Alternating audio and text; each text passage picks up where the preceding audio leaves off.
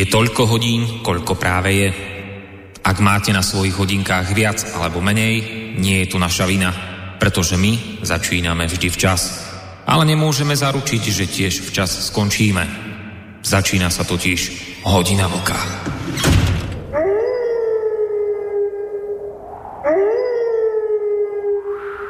Tak, tak, táto úvodná zvučka je naozaj pravdivá. Krátko po 20. hodine 30. minúte 14. februára takto v závere pracovného týždňa sa naozaj začína relácia Hodina Vlka, pri ktorej počúvaní vás víta Boris Koroni. Ak dovolíte, ja by som dnes e, večer urobil e, hneď takto v úvode e, takú jednu výnimku, ono to bežne totiž to býva tak, že v týchto reláciách uh, ja hneď v úvode niečo poviem, pár takých svojich myšlienok, e, ktorých úlohou je priblížiť tému daného večera, teda tému, ktorej sa potom neskôr v tých nasledujúcich hodinách e, venujeme. Ale dnes som si povedal, že to urobím trošku inak. Nebudem ja na úvod hovoriť vôbec nič tentokrát. Práve dnes, 14. februára, by som bol rád, keby hovoril niekto úplne iný. Urobia to za mňa iný, lebo sa mi to v tejto chvíli ďaleko viacej takto hodí, tak poďme na to. Byla popeleční středa, den pokání, 14. únor 1945. Pro Američany zase svatý Valentín, den lásky. Přesně ve 12.20 se Prahou rozlehl ostrý hvist sirén. Zrovna v poledne dávala jsem na stůl oběd. Začali jsme jíst a začal houkat sirény. Tehdy se samozřejmě nechodilo do krytů, protože nepočítalo, že, že by Praha byla bombardována. No tak jsme seděli, nešli. A najednou takový hvízdot a rána strašná, že se snad ten dům zatřás se mi zdálo. No tak jsme říkali, Ježiš, to je bomba. Piloti a navigátoři americké osmé letecké armády svrhli během pouhých čtyřech minut 152,5 tuny pum na Smíchov, Radlice, Nové město, Vinohrady, Musle a Žižkov. Jeden z nich, navigátor Ralph McIntyre, si poznamenal do svého palubního deníku. Díval jsem se na zem a porovnával jsem, co jsem viděl s fotografiemi města. Spozoroval jsem, že se řeka od severu stáčí v poněkud jiném úhlu. Naše tušení se začalo podobat jistotě. Spletli jsme si cíl. 62 B-17 původně směřovalo se svazem tisíců bombardérů z Anglie na Drážďany. Už nad Holandskem ale letouny ztratili původní kurz. Mohl za to porouchaný radar vedoucího letadla, velká oblačnost nad Evropou a silný vítr, který je hnal na jich. Přestože někteří navigátoři už v této chvíli měli e, dosti vážné pochyby o tom, jestli se nacházejí nad Drážďanami, tak většina těch 60 e, letounů se zbavila pům a skončilo to tou pražskou, především vinohradskou tragédií. Pouhé čtyři minuty stačily k dovršení díla zkázy. V Drážďanech měla vyletět do vzduchu nádraží, proto i v Praze směřovala letadla od Smíchovského přes hlavní až k Žižkovskému nádraží. Paradoxně ani jedno z nádraží se bombardérům nepodařilo zasáhnout. Pumy místo toho padaly na centrum města a obyčejné lidi. Nálet na vnitřní Prahu ze strany amerického letectva byl eh, silně kritizován. Bylo to pro Pražany nevysvětlitelné, protože skutečně nebyl zasažen žádný vojensky důležitý cíl, ale výhradně civilní zástavba, byly obrovské ztráty na životech a pochopitelně i ta protektorátní propaganda se toho chopila. Stovky zabitých a raněných, mezi nimi mnoho žen a dětí, Zřícené a vyhořelé domy a hluboké krátery svědčí o bestiálním vedení války, jakého může být schopen jen cynický a evropskou kulturou pohrdající nepřítel. Výsledek náletů šel propagandě na ruku. Kromě celkového počtu neuvěřitelných 2607 domů a stovek ulic dostal zásah Palackého most a blízký klášter na Slovanech zvaný Emauzy. Ještě tři dny poté v jeho blízkosti hořel sklad pneumatik. Zničen byl Faustův dům, velká část nemocnice na Karlově náměstí, dětská klinika vedle porodnice u Apolináře. Kousek odtud zmizela ze světa i kulisárna Národního divadla, kde byly všechny kulisy od jeho založení. Na Vinohradech se v ruiny proměnila Grébova vila a paradoxně Pumy splnili i přání nacistů. Se zemí srovnali Němci nenáviděnou ohromnou Vinohradskou synagogu, největší židovský svatostánek ve střední Evropě. Už nikdy nepovstala. Ještě horší ale bylo utrpení lidí. Byl to zmatek hrozný, hrozný zmatek. Hledali se lidi, Jedný známý se jim nevrátil, tatínek, tak ho pak hledali. Oni ty mrtví lidi vystavili někde, aby ty, co přežili, tak je chodili hledat. Schromaždiště mrtvých byla nejčastěji v kostelech, kvůli chladu. Pamětníci místa ještě po letech obcházeli obloukem. Nacisté pak pro zemřelé vystrojili slavnostní pohřeb před kostelem svaté Ludmily na náměstí Míru. Šlo o dílo propagandy. Větší potupu si zemřelí a pozůstalí snad ani nemohli vysloužit. Nad jejich rakvemi soustrastně hřímal Karl Hermann Frank. Celkový počet obětí byl 701.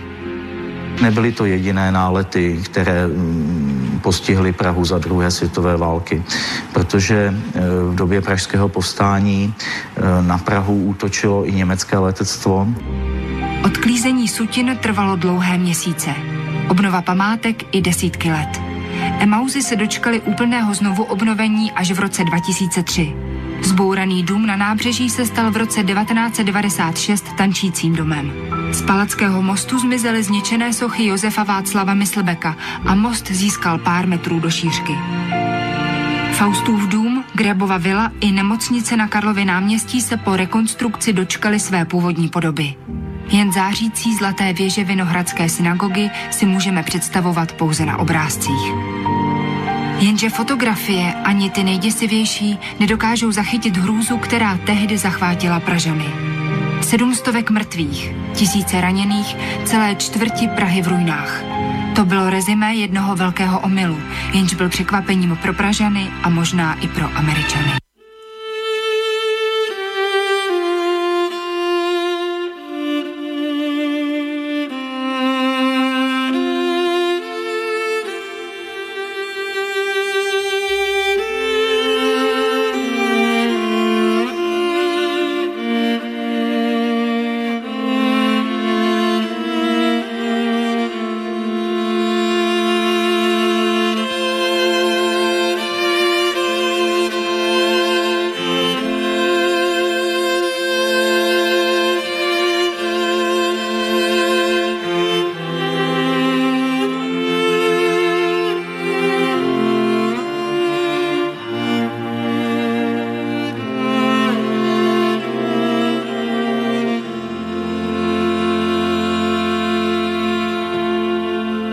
Tak, toľko vážení poslucháči eh, k dnešnému úvodu relácie, ktorý nám pripomína, aké trpké môžu byť omily ľudí, ako aj to, že najtragickejšími sa stávajú práve počas vojen.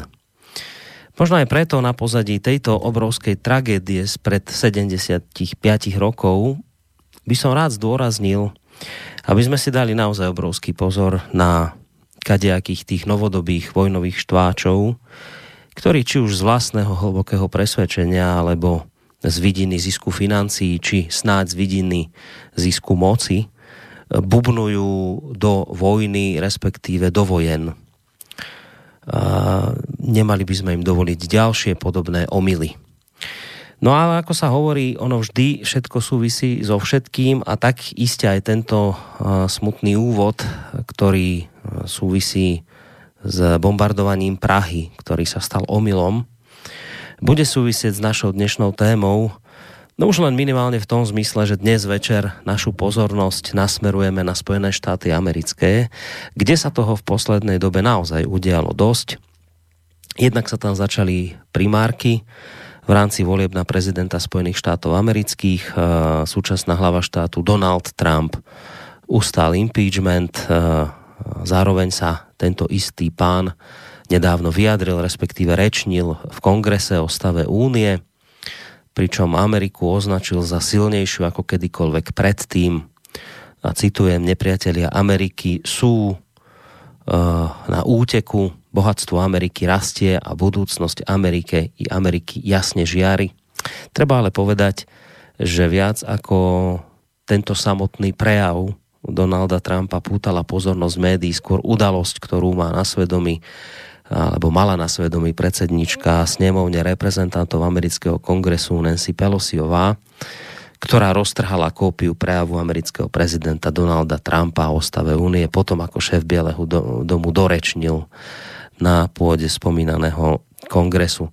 My sme vlastne o tom hovorili už v tej minulej relácii, takže nejaké veľké prekvapenie by to pre vás dnes večer byť nemalo, pretože Iste si spomínate, že pred týždňom sme avizovali v úvode, e, že sa budeme venovať dvom témam. Nakoniec sme rozobrali len jednu a tá Amerika nám vlastne ostala. Takže preto dnes sa ideme venovať tejto téme. Ale ako sami počujete, máme tých tém naozaj na dnes večer dosť. E, samozrejme je tu opäť vážna hrozba, že možno všetky nestihneme rozdiskutovať. Ono to samozrejme bude do veľkej miery závisieť od vášho poslucháčského záujmu. No ale prv, ako si povieme nejaké tie kontaktné údaje, akým spôsobom teda sa môžete do tejto našej dnešnej relácie zapojiť, hoci ja veľmi dobre viem, že vy viete, ale vždy hovorím v tomto smere aj pre tých ľudí, ktorí nás možno počúvajú dnes poprvýkrát, tak oni iste budú radi, ak im nejaké tie kontaktné údaje povieme. Ja tak urobím, ale ešte predtým idem privítať môjho sparring partnera, ktorý by mal byť v tejto chvíli už na našej Skyblinke v podobe Vočka, zakladateľa a prevádzkovateľa internetového portálu KOSA. Takže príjemný dobrý večer do Plzne, Vočko. Děkuji, Borisku. A samozřejmě dobrý večer je tobě do Bánský Bystrice. Dobrý večer dnešnímu kotelníkovi, nevím, kdo to je. A především dobrý večer eh, všem zamilovaným, protože máme dneska Valentína. Aha. A proč bychom jim nepopřáli? Doufám, že nás poslouchají i takový. Že patříme do jejich, eh, do jejich spektra lásky. A e, největší přání dobrýho večera na všechny posluchačky a posluchače Slobodného vysielača, ať už jsou na země kouli kdekoliv. Dobrý večer a doufám, že si to užije. No, to, že si spomenul ten Valentín, uvidíme, možno sa to prejaví nakoniec v tom zmysle, že nám dnes napíše viacej žien ako obvykle. Kľudne to môžete brať teraz z mojej strany ako takú malú výzvu, samozrejme. Áno, Len... napíšte, a... napíšte vy všechny dámy, kterým je sympatický Boris Koróny. to, Buďte tak laskaví. No nie, to ty teraz tu dávaš úplne nové pravidla, tu vôbec nejde o mňa. Tu ide o to, aby sa nám vo väčšej miere zapojili dámy do témy, ktorú budeme rozoberať. Možno aj na pozadí dnešného Valentína by nás to iste potešilo. A ja vôbec nepochybujem o tom, že sa objavia aj nejaké dámy, ktoré by možno boli celkom radi, keby si zase niek, tak vieš, niekde uh, pošmátral v tých tvojich hudobných archívoch a nejakú pesničku im zase vybral. Ja si myslím, myslím, že sa dnes večer také nejaké dámy iste nájdu. Tak iba, Dobře, aby si bol pripravený, ja, vieš? Ja budu přemýšľať a pošlu ti maila. tak no? iba, áno, aby si bol pripravený, presne tak. No, takže privítanie máme za sebou. Ideme ešte samozrejme privítať ešte raz vás, vážení poslucháči, že som veľmi rád, e, že ste si dnes večer tohto 14. februára jednak tak ten milý deň naozaj, ako Vočko povedal, z hľadiska toho, toho Valentína je to milý, z hľadiska toho, čo som spomínal v úvode a čo zaznelo, zase až taký milý nie je, ale žiaľ aj tieto veci treba spomínať a hlavne sa z nich poučiť. Tak na pozadí tohto dnešného celého dňa sme samozrejme veľmi radi, že v jeho závere ste sa rozhodli e, stráviť tie najbližšie minimálne dve hodinky v našej spoločnosti a samozrejme potešíte nás ešte viacej, keď sa do tejto našej dnešnej diskusie aj zapojíte. To teraz neznamená, že páni by sa mali vyplašiť a nepísať. To samozrejme aj, aj ich maily rovnako potešia, ako tie maily dám. Studiozavináč slobodnývysielac.sk to je adresa, na ktorú nám môžete maily adresovať už v podstate od tejto chvíle. Môžete písať aj cez našu internetovú stránku kliknutím na zelené tlačidlo otázka do štúdia. No a potom je tu priamo ešte aj tá možnosť, že nám zatelefonujete sem do Banskej Bystrice pred voľba 048 a potom samotné číslo číslo 048 381 0101. Tak. No, takže všetky tie technikálie máme za sebou. Ja som naznačil, Vočko, že dnes to bude viac menej celé o Amerike, že sa okolo týchto vecí budeme točiť, okolo tém, ktoré som už teda naznačil. Ideme sa hneď pustiť do tej Ameriky, či máš ešte niečo iné predtým? No, e, já mám něco jiného na srdci a, sice celkem tři věci. Jenom tě odeš, odešlu teďko mail tím, co, co by se mohlo zahrát mm-hmm. nakonec. Dobré. A dáme se do toho. Tak, e, mám na, na srdci tři věci. Ve dvou se vrátím k minulým relacím e, z hodiny vlka a ta poslední, ta se bude týkat slobodného vysílače. Takže pojďme na to. Minulý dvě relace eh, byly o Německu a byly o koronaviru. Eh, pokud jde o koronavir, tak eh, jste v té relaci mohli slyšet, že vyslovení nedůvěry k číslům, který, si, který šli z Číny. A ty si hovoril o tom, že budou daleko vyšší než ty oficiálne. Že, že budou daleko vyšší. V podstatě už to začíná lézt na povrch. Eh, Čína takzvaně změnila metodiku a najednou ze dne na den bylo plus 15 tisíc eh, případů. Eh, je, přiznali taky daleko víc smrtelných pří, případů a já si myslím, že ty čísla jsou pořád ještě malý. Když se podívám, stačí se podívat na televizní, oficiální televizní záběry, které jsou prezentované v televizních zprávách, tak pokud vidíte zdravotnický personál, tak ty na sobě mají v podstatě těžký protichemický obleky, e, něco, co se podobá skafandru, něco, co já bych si na se nasadil, kdyby e, na Plze někdo zautočil bojovým plynem a měl jsem to k dispozici, nebo e, došlo k úniku nějakých těžkých otravných látek. Tak v tomhle chodí čínský zdravotníci. A se na mě nikdo nezlobí, pokud je, jestliže takhle je vyzbrojený zdravotnický personál, tak, tak, a, a, tak to signalizuje stupeň přenositelnosti a nebezpečnosti toho viru. A to hovoří prostě za všechno. Zdravotnický personál je de facto jak rytíři v brnění. Tak jak to asi může vypadat se šířením toho koronaviru v normální populaci, eh, která prostě přístup k podobným eh, ochranným pomůckám vůbec nemá. Jo. To, je, to je nepřímý ukazatel a já si myslím, že se dozvíme ještě daleko dramatičtější čísla ale to není důležitý. Důležitý je něco úplně jiného. Včera byla porada ministrů zdravotnictví zemí Evropské unie ohledně koronaviru a diskutovali o tom, jak zavést jednotné pravidla pro pohyb osob a nějak řešení e, zacházení s nemocnými a takovéhle ty věci. To chci poznamenat jenom to, že jim trvalo asi 10 dní, 10 nebo 12 dní jim trvalo, se v Evropské unii eh, nejzrealizovali tuhle, eh, tuhle schůzku ministrů zahraničí, protože mám takový dojem, že eh, se první, prvně o ní hovořilo v ten den, co my jsme vysílali o koronaviru a já jsem to akorát nedostal, nedostal do relace, což je moje chyba, ale prostě mně to připadá hrozně na dlouhý lokte. Ale chtěl bych přitom upozornit ty, kteří jsou proti Evropské unii, Eh, kteří říkají, že Evropská unie příliš centralizuje a tak dále. Tak si, nech si zkusí eh, dát do poměru těch 12 nebo 14 dní, než, než prostě se, sešli eh, ministři eh, zdravotnictví a než byli schopni spolu jednat.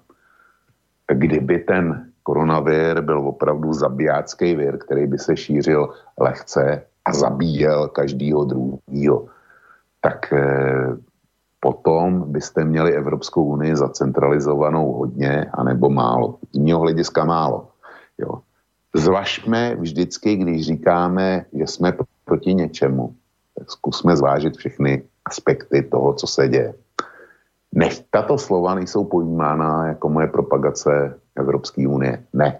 Ale zamysleme se nad tím v dnešním globalizovaném světě, kde prostě e, transfer lidí, zboží a všeho možného myšlenek je tak obrovský, že jednotlivý státy prostě stejně ztrácí kompetence bez ohledu na to, jestli v Evropské unii jsou nebo ne.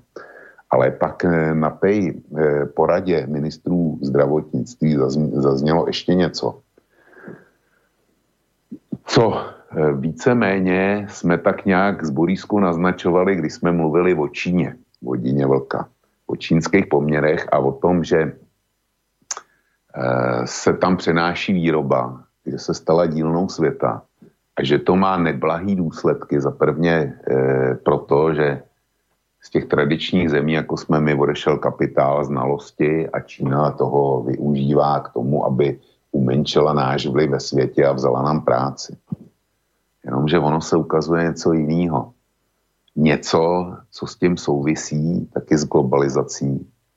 Eh, na poradě ministrů evropských, eh, ministrů zdravotnictví zemí EU najednou zjistili z překvapení, že nám velmi rychle můžou dojít zásoby některých léků, protože až třetina nebo dokonce přes třetinu léků se dneska vyrábí v Číně. Že e, celý ten podstatná část farmaceutického průmyslu z tradičních zemí, z Evropy i ze Spojených států byla převlejená do Číny, aby se léky vyráběly lacinějš, aby zdravotní systémy nebyly tak zatěžované, tak se to předalo do Číny. No a samozřejmě, když se stane, e, že vypukne takováhle epidemie, tak za prvně čínské fabriky mají problém e, s vlastním osazenstvem, jestli budou schopní zajistit provoz. To je jedna věc. Ale druhá věc je, že jestli je v Číně vypukne masová epidemie, tak léky, které budou umožňovat e, nějaký potlačení nebo ulehčení e, nemocným lidem v té epidemii, tak si Čína, jakožto výrobce, prioritně začne nechávat pro sebe a začnou, eh, začnou scházet e, ve zbytku světa. My mluvíme často o energetické bezpečnosti, my mluvíme často o potravinové bezpečnosti, my mluvíme o bezpečnosti e, spojových cest a telekomunikací, vy jste Huawei, ale nikoho zatím nenapadlo až do tohle průšvihu zkoumat e, to, jestli jsme tím, že jsme přenesli eh, výrobu léků eh, z, mimořádně velkého procenta ze světa do Číny, jestli náhodou jsme si nevykopali hrob eh, tímhle způsobem. Pro mě ta informace hm, na jednu stranu není překvapivá, na druhou stranu překvapivá byla. Není překvapivá proto, že je logický, že jestliže se tam přenesla výroba všeho možného, tak proč ne taky léků? Překvapivá proto, že jsem si to nedokázal uvědomit a že už jsem to nedokázal komunikovat dřív.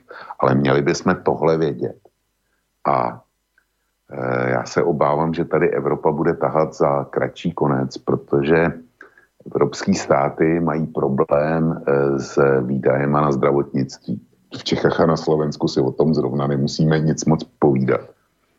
A e, přenesení výroby léků zpět což by udělal každý normální člověk, znamená, že by ty chatrné finance, které jsou v našich dvou republikách na lékovou politiku, takže by byly vystaveny ještě daleko většímu tlaku. E, udělat se to asi bude muset, ale e, bude to mít obrovský náklady. Čili znova, zvažujme, když něco nechceme, zvažujme to ze všech možných aspektů, na který dosáhneme. Jo. E, nepodléhejme jednoduchým heslům a jednoduchým řešením, protože takový v dnešním světě už nejsou. Čili to je ke koronaviru. No len jednu vec, prepáč, no. len jednu vec k tomu, kde si hovoril o tom, že ako práve na pozadí toho koronavíru a toho, ako sa nevedeli ministri zdravotníctva dať dohromady za pár dní, na tom si vlastne demonstroval to, že či by sme nepotrebovali viacej centralizovanú Európu, aby sa takéto veci nediali.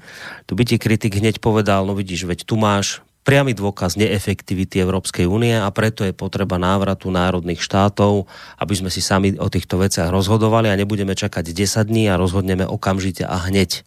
Čiže to by ti niekto, kto kritizuje Európsku úniu, práve naopak takto otočil, hej, že to je ukážka neefektivity Európskej únie a to nie je otázka toho, či sa ešte má viac centralizovať alebo nie. To je ukážka toho, zase raz sa ukázalo, aké je to neefektívne a zase raz sa tým potvrdilo, že stade treba ísť preč, aby sme mohli rozhodovať no. okamžite. Borisku, to je naprosto krátkozraký pohled a krátkozraký výklad. Jestliže žijeme eh, v éře globalizované výroby, jestliže žijeme v éře volného pohybu lidí po kontinentě, tak eh, jako národní státy prostě končí. v momentě, když by zavřeli hranice, tak skolabuje exportní země, jako jste vy a jako jsme my, tak okamžitě skolabujou. To prostě eh, budou fronty na hranicích. Eh, vy, vy jste to viděli teď na Slovensku, když týráci vyhlásili blokádu hraničních přechodů a bylo. A kdyby to takhle bylo, návrat ke starým hranicím, k proclívání každého vozidla, ke kontrole každého vozidla, tak se nám prostě efektivně hospodářství zhroutí. Jo. Čili buď zachováme e, volnou výměnu zboží a pohybu lidí, a pak potřebujeme asi tu jednotnou Evropu, protože tam státy e, při tomhle multipohybu všeho možného národní státy nemůžou stačit. A nebo to nezachováme a pak nemusíme rušit Evropskou unii, pak uvidíme sami začet toho loket. Jo, čili ten pohled, ten, ten prostě vůbec eh, nezobrazuje realitu taková, jaká je. Je mi to, ale prostě takhle by to bylo. Takže můžu přejít k tomu Můžeš, dalšímu. můžeš, můžeš. Dobře. E, minulá hodina vlka byla o tom, co se událo v Durinsku a v Německu. Tam jsme nemohli zachytit jednu věc, která přišla potom. A sice byla to eh, rezignace, když teda ohlášená dopředu, eh, rezignace eh, předsedkyně CDU Annegret Kramp Karen Bauerové. Proč o tom mluvím? Já se, protože ta dáma hodila ručník do ringu, protože se ukázalo, že je vnitřně slabá a nedokázala ukočírovat nebo vnutit svou vůli ani durinský organizaci CDU. Takže Eh, se vzdala, pro, eh, nebude kandidovat na příštím sezdu a potom, eh, potom, a to je důležitý, měla tiskovou konferenci, kde prvně vystoupila v podstatě proti Angele Merklovi, řekla, že ten model, který panuje na stranické linii CDU v Německu nyní, to znamená, že předseda strany už není kancléř, a že je tam dvou, dvoukolejnost ve výkonu funkcí, tak eh, že selhal, že se prostě neosvědčil a eh, ona z toho titulu vlastně eh, nebude kandidovat ani na funkci předsedkyně strany na tož, že by byla kandidátem na příští kancléřku, protože Merklová už kandidovat nebude. Tohle vyvolalo velký echo a okamžitě se začalo řešit za prvně, kdo teda povede nejsilnější německou stranu do voleb a kdo bude ten kancelářský kandidát. A zejména kdy. Eh, je jedno celkem eh, teďko eh, jako tři hlavní, jsou tři hlavní kandidáti, já je ani nebudu zmiňovat, protože pro většinu posluchačů jsou to, jsou to prázdní jména a jeden z nich to určitě bude a v čase to dovíme. Nicméně jde mi o to, kdy.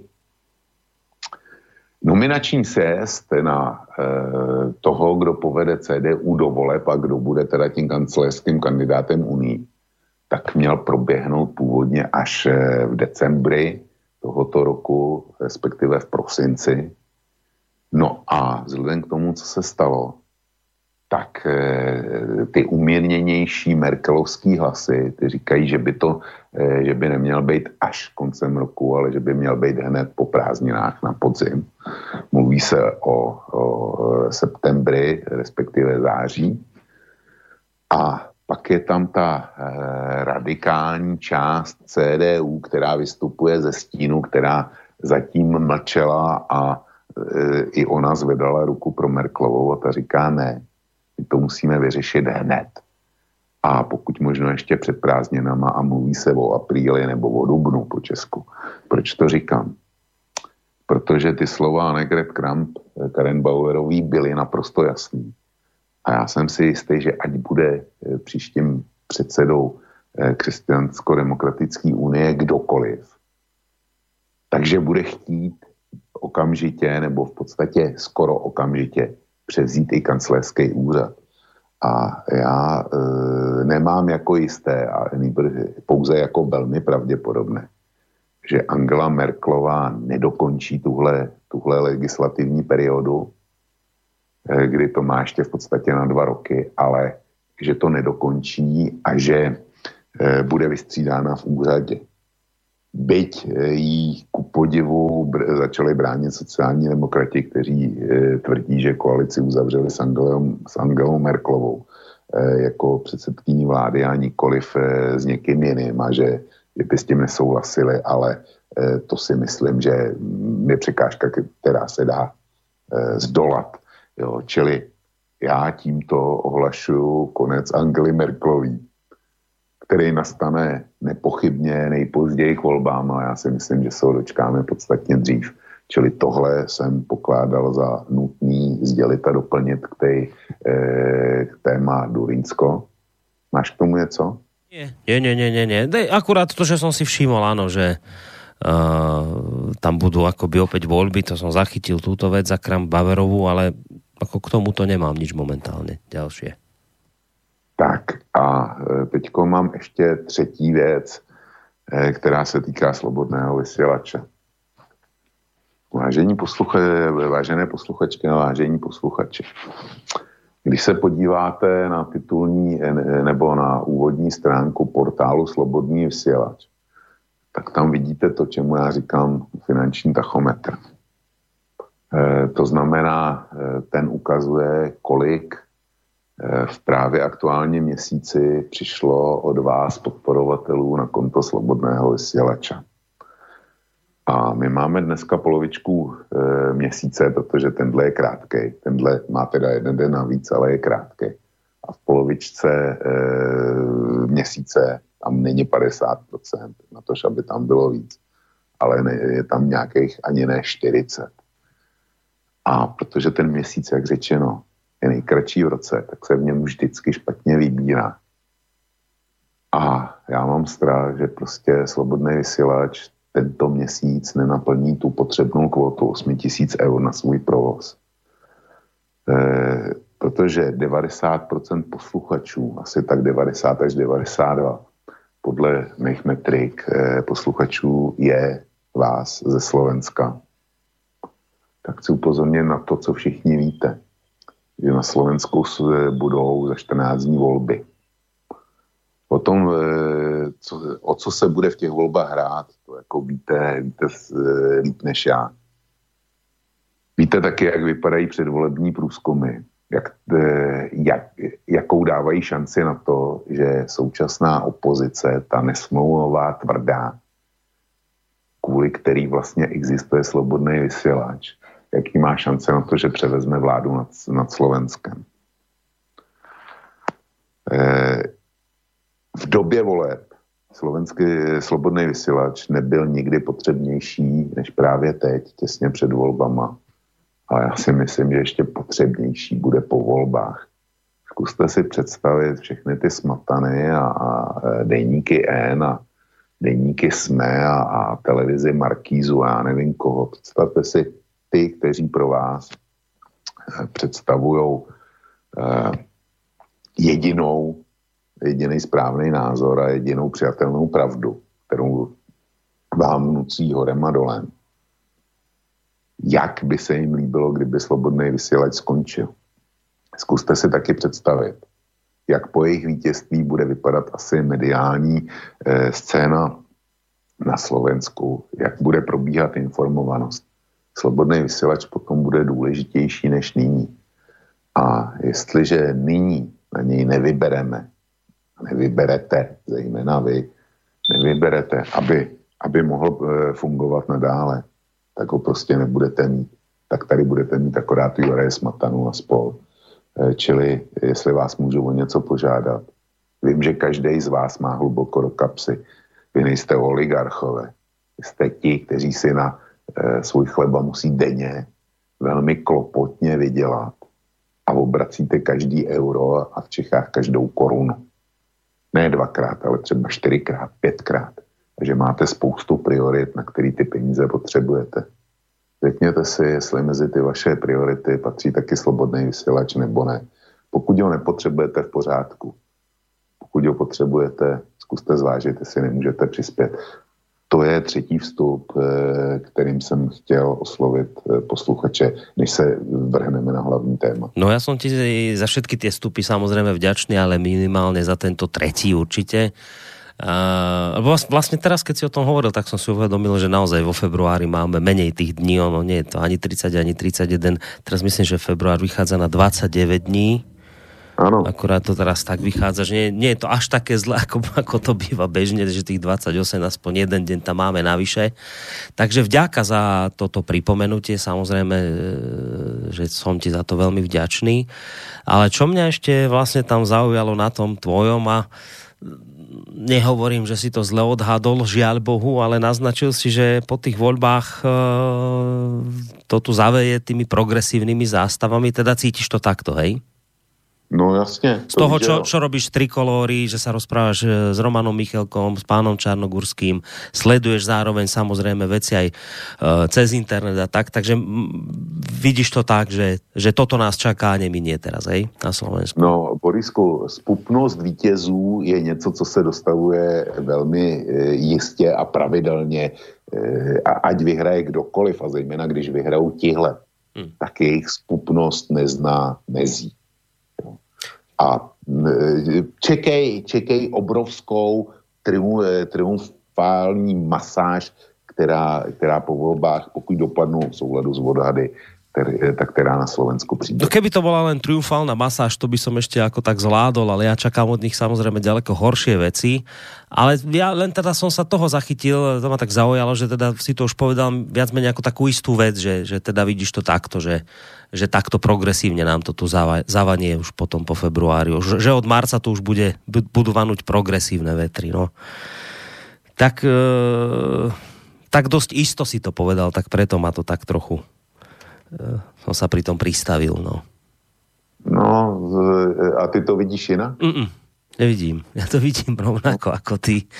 No ale tak za, zase, vieš, niekto by povedal, dobre, no ale vychádzate z prieskumov a tie prieskumy to sú veľmi manipulatívne veci, takže áno, ja teda varím väčšinou samozrejme z tých prieskumov, veľmi ako z niečoho iného ani nie je e, z čoho variť, takže keď sa pozerám na tie prieskumy a dokonca dnes som zachytil, že už Matovič malo podľa nejakého prieskumu, inak mimochodom už od zajtra budú prieskumy zakázané, som videl nejaký prieskum, teraz neviem, že z ktorá agentúra to bola, že dokonca už mal aj smer predbehnúť Matovič, tak no, tak, tak áno, tak cítim to na ten závan progresívnych vetrov. Ja to vidím na ten závan, ja to vidím na ten závan eh, toho, že sa tu budú časom schváľovať tie americké základne na Slovensku a že to vidím na taký ten závan toho, že aj tých migrantov hádam sem nejakých pustíme, veď sme ľudia, že sme slušná spoločnosť a tak. A teraz ako tie genderové veci a istambulské dohovory a toto, to už, to, to už len tak ako v závese za tým, ale toto, že takto nám to tu, takto nám to tu zaveje. No, priznám sa, že nie som z toho šťastný, lebo, lebo iste sa to viac alebo menej dotkne nášho rádia, ja očakávam veľké tlaky na, na postupné likvidovanie takýchto médií, ako je naše.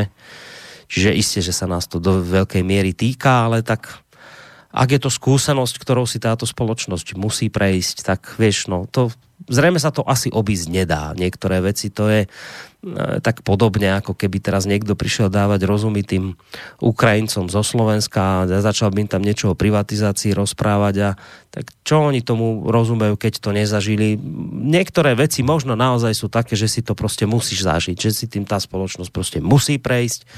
Keď sa proste zblázni, to je môj pohľad, že keď sa zblázni dostatočne veľké množstvo ľudí, tak proste to nezastavíš a potom tej spoločnosti už nič iné neostáva, len si proste e, tie svoje vlastné rozhodnutia niesť za ne zodpovednosť a odpíkať si ich. No horšie je, že to vlastne musia niesť všetci obyvateľia tej krajiny rozhodnutie istej časti. Spoločnosti, ale taká je demokracia, samozrejme. Budeme to musieť rešpektovať, no. Ale nie som z toho nadšený z tej budúcnosti, ktorá nám tu tak vania. Tak ešte, no, nie, voľby ešte neprebehli, môže to byť. Niekto hovorí, že to je presne naopak, že neverte prieskumom, bude to úplne inak. No, takže necháme sa prekvapiť. Uh... Dobrá. Dobrá, počkáme a uvidíme. Tak. No.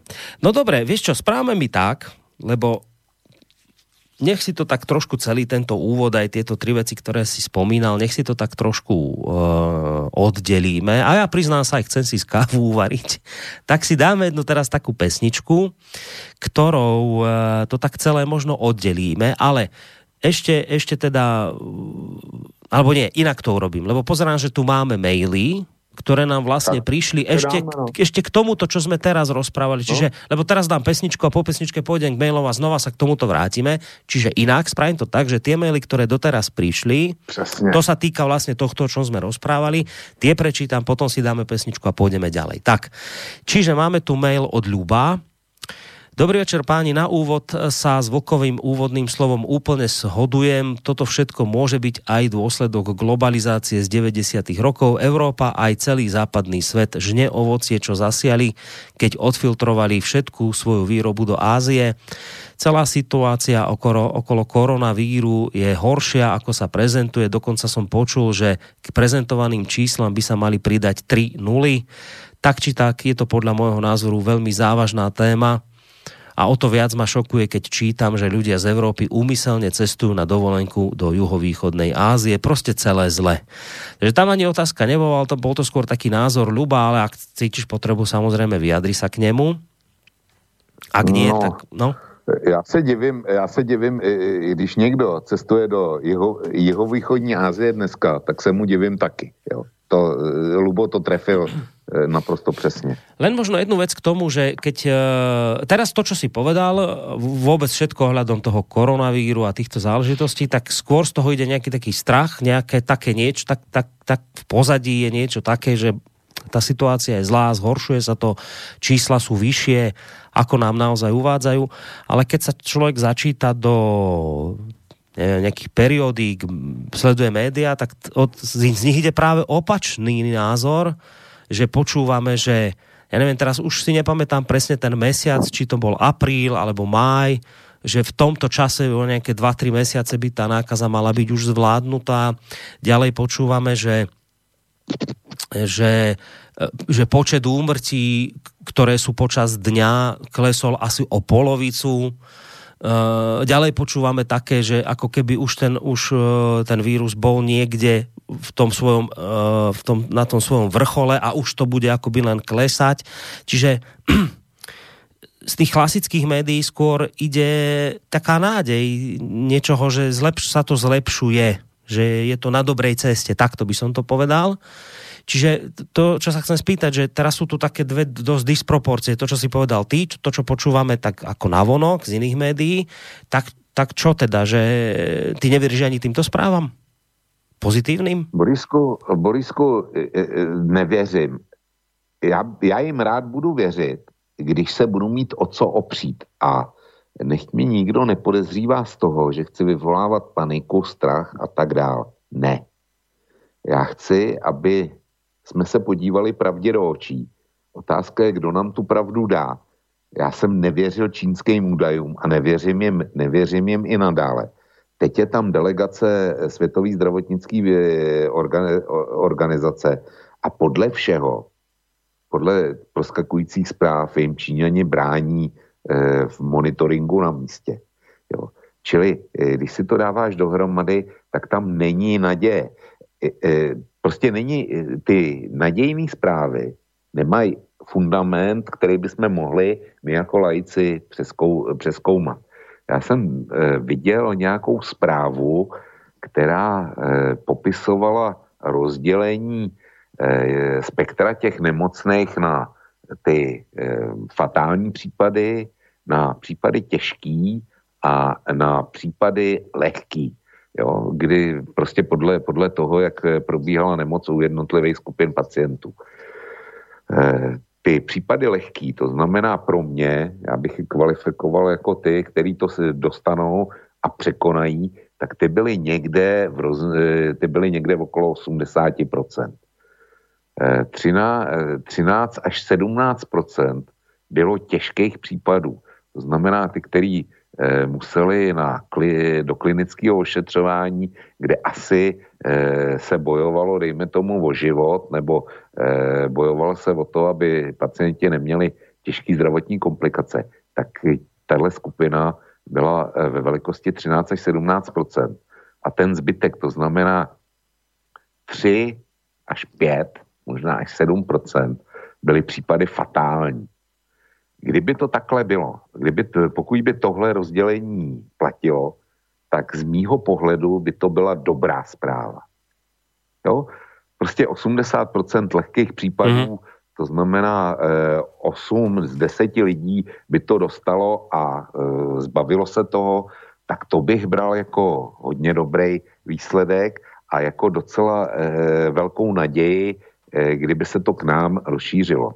Protože eh, promítně si to do Číny, promítně si tamní hustotu obyvatelstva, promítně si tamní eh, hygienické podmínky, promítně si tamní výživu ve srovnání s, eh, se slovenským nebo s českým standardem.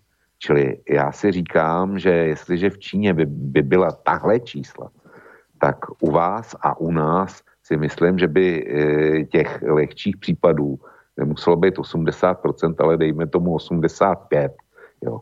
Eh, každý procento dobrý a samozřejmě, když umenšuješ ty další dvě skupiny, tak je to vynikající zpráva.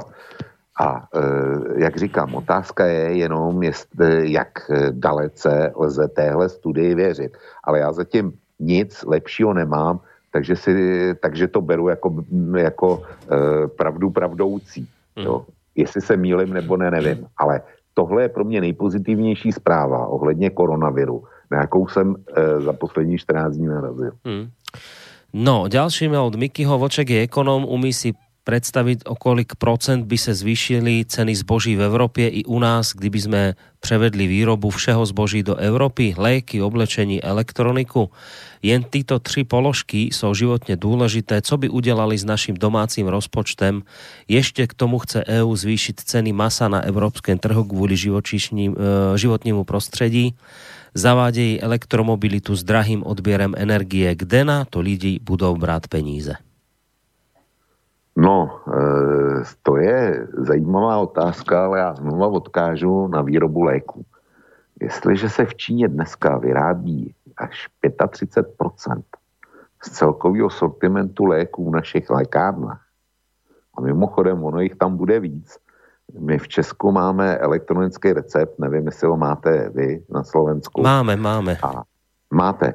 A u nás v sou, e, součástí toho Eh, když si jdeš do lékárny, tak ten lékárník samozřejmě sejme kód z toho, toho papíru a dá ti ten lék, ale předtím musí ještě oskenovat každý to balení léků a zkontrolovat ho na to, jestli má správný originální náležitosti, jestli ten lék není takzvaný padělek.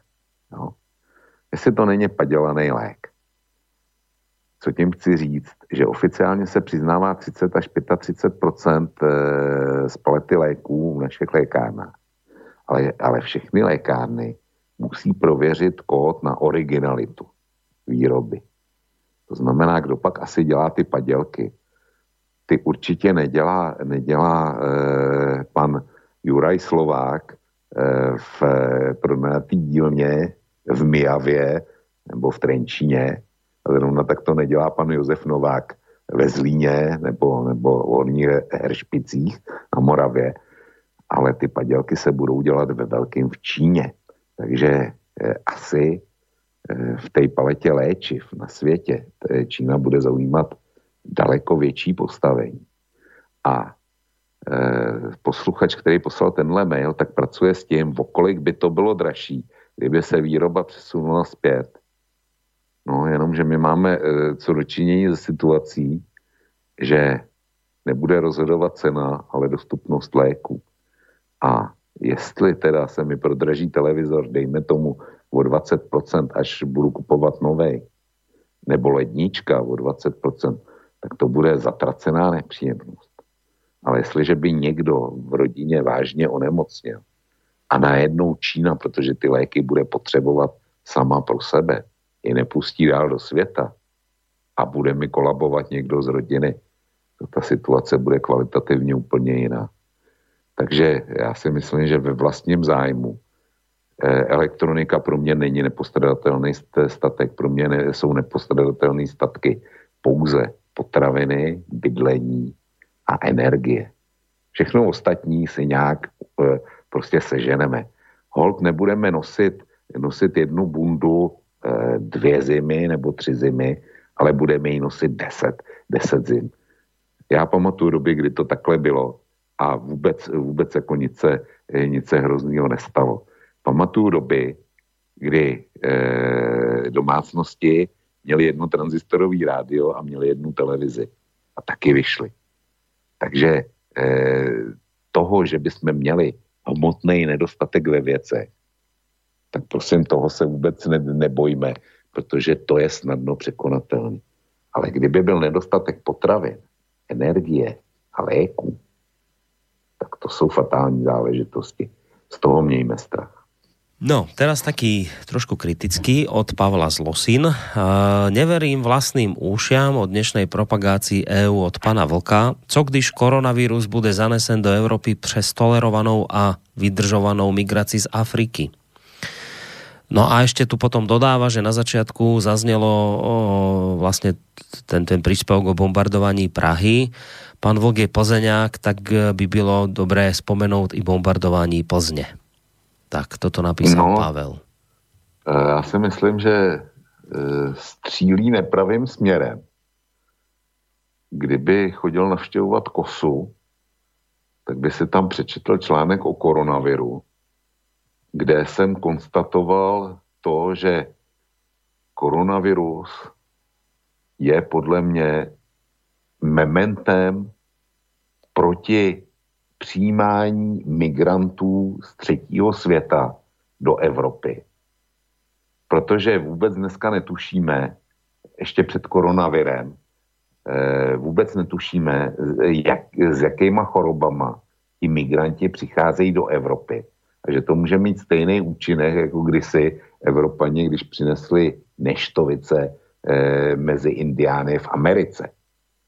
Oni, oni můžou sebou přinášet e, přinášet nemoci a taky je přinášejí. Vy teda prudký nárůst onemocnění tuberkulózou nebo chlamidě, který jsme vůbec neznali a to je velmi, e, velmi e, jaksi krutá nebo nebezpečná záležitost. Jo. Takže takovéhle věci se tady objevily v poslední míře a tuberkulóza, která byla e, v Evropě, v té její vyspělé části, v podstatě potlačena, tak najednou zabíjí ve světě dneska 8 milionů lidí ročně. To je hrozný číslo a zabíjí v Evropě napříč celou Evropou i tou vyspělou. To je, pro mě to je důsledek migrace. A já jsem v tom článku popisoval, že, že koronavirus by měl, by, by měl být varováním pro všechny vítače, který, který tu migraci nezřízeně podporují. Takže e, střílí opravdu nepravým směrem.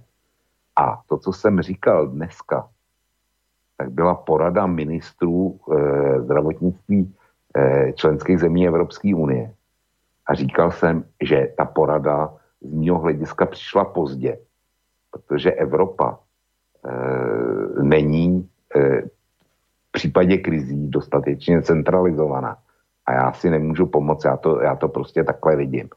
A druhá, druhá věc, na kterou e, mě upozorňoval, byl nálet na Plzeň.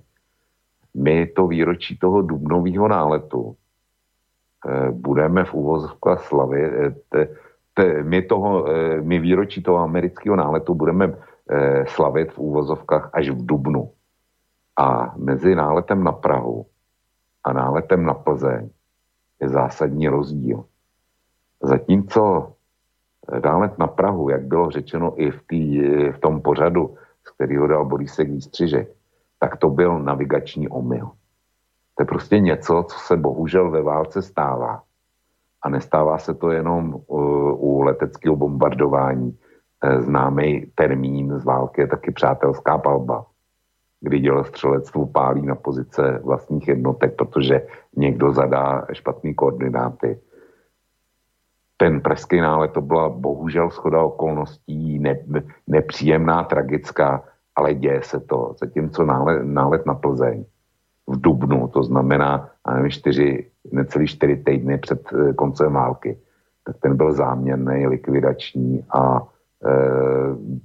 e, byl zaměřený zejména na rozbombardování Škodovky. Jo. Takže tam bohužel teda o omyl rozhodně nešlo. No a dám ještě jeden mail, tak zatiaľ iba jeden tu ešte máme k tomu. E, dobrý večer, zavádzate dosť skepsu nám, normálnym občanom Slovenska, píše Andrej. To je vlastne mail týkajúcich sa tých, tých volieb, kde sme teda neboli veľmi nadšení z toho a z tej našej predpovede. No a píše ďalej, posledný vývoj preferencií nebude náhodou zámerný. Reakcie na Kisku z tábora liberálnych fašistov nie sú žiadne, prečo asi neviem, ale myslím, že to nie je náhoda. Čo vy na to? No, já jsem dneska projížděl slo, eh, slovenský servery a čekal jsem na nějaký eh, reakce těch, těch jedině správných a to jejich mlčení mě taky překvapilo. Hmm. Já si myslím, že se s tím zatím neumí vypořádat. Ale e, kdyby tady seděl Roman, Michalko, tak by jistě řekl, no, oni z nárůstu toho Matoviče určitě taky žádnou radost nemají. Hmm na jednu stranu, na jednu stranu e, budou, nebo vypadá to, vypadá to, že e, jak si ta současná opozice vytvoří vládní většinu, ale vytvořit vládní většinu e, s elementem, nebo respektive vytvořit vládní většinu tak, že nejsilnějším hráčem tam bude Matovič, tak z, to, z, toho bych měl, z toho bych měl hrůzu. Vysloveně, vysloveně hrůzu. A pokud by to takhle bylo, tak si troufnu vyslovit proroctví, že taková vláda nemůže, nemůže přežít rok. Hej, tak to je asi taká jediná pozitívna vec z tohto všetkého, keď si človek predstaví ten, u nás tak zľudovelo to slovo a naozaj sa hodí ten zlepenec či už teda ten Matovič, ale vôbec aj ten zlepenec, keď si dáš e, dohromady progresívne Slovensko, ktoré povie, že ako jednu z prvých vecí a z ich strany je to samozrejme pochopiteľné, ich volí typ ľudí, ktorí napríklad žiadajú, ja neviem, poviem registrované partnerstva. A teraz oni samozrejme chcú výsť v ústrety svojim voličom, nakoniec im to slúbili. No a teraz, e, ale treba sa zlepiť do tej koalície z KDH, kde zase ich voliči hovoria, že ale teda v žiadnom prípade. No a teraz e, za účelom samozrejme zlepenia koalície pán Hlina bude ani ryba, ani rák, akože veď nakoniec treba im niečo a to, ale konečnom dôsledku on vie, že ak by to presadil spolu s progresívcami v K, tak má problém so svojimi voličmi.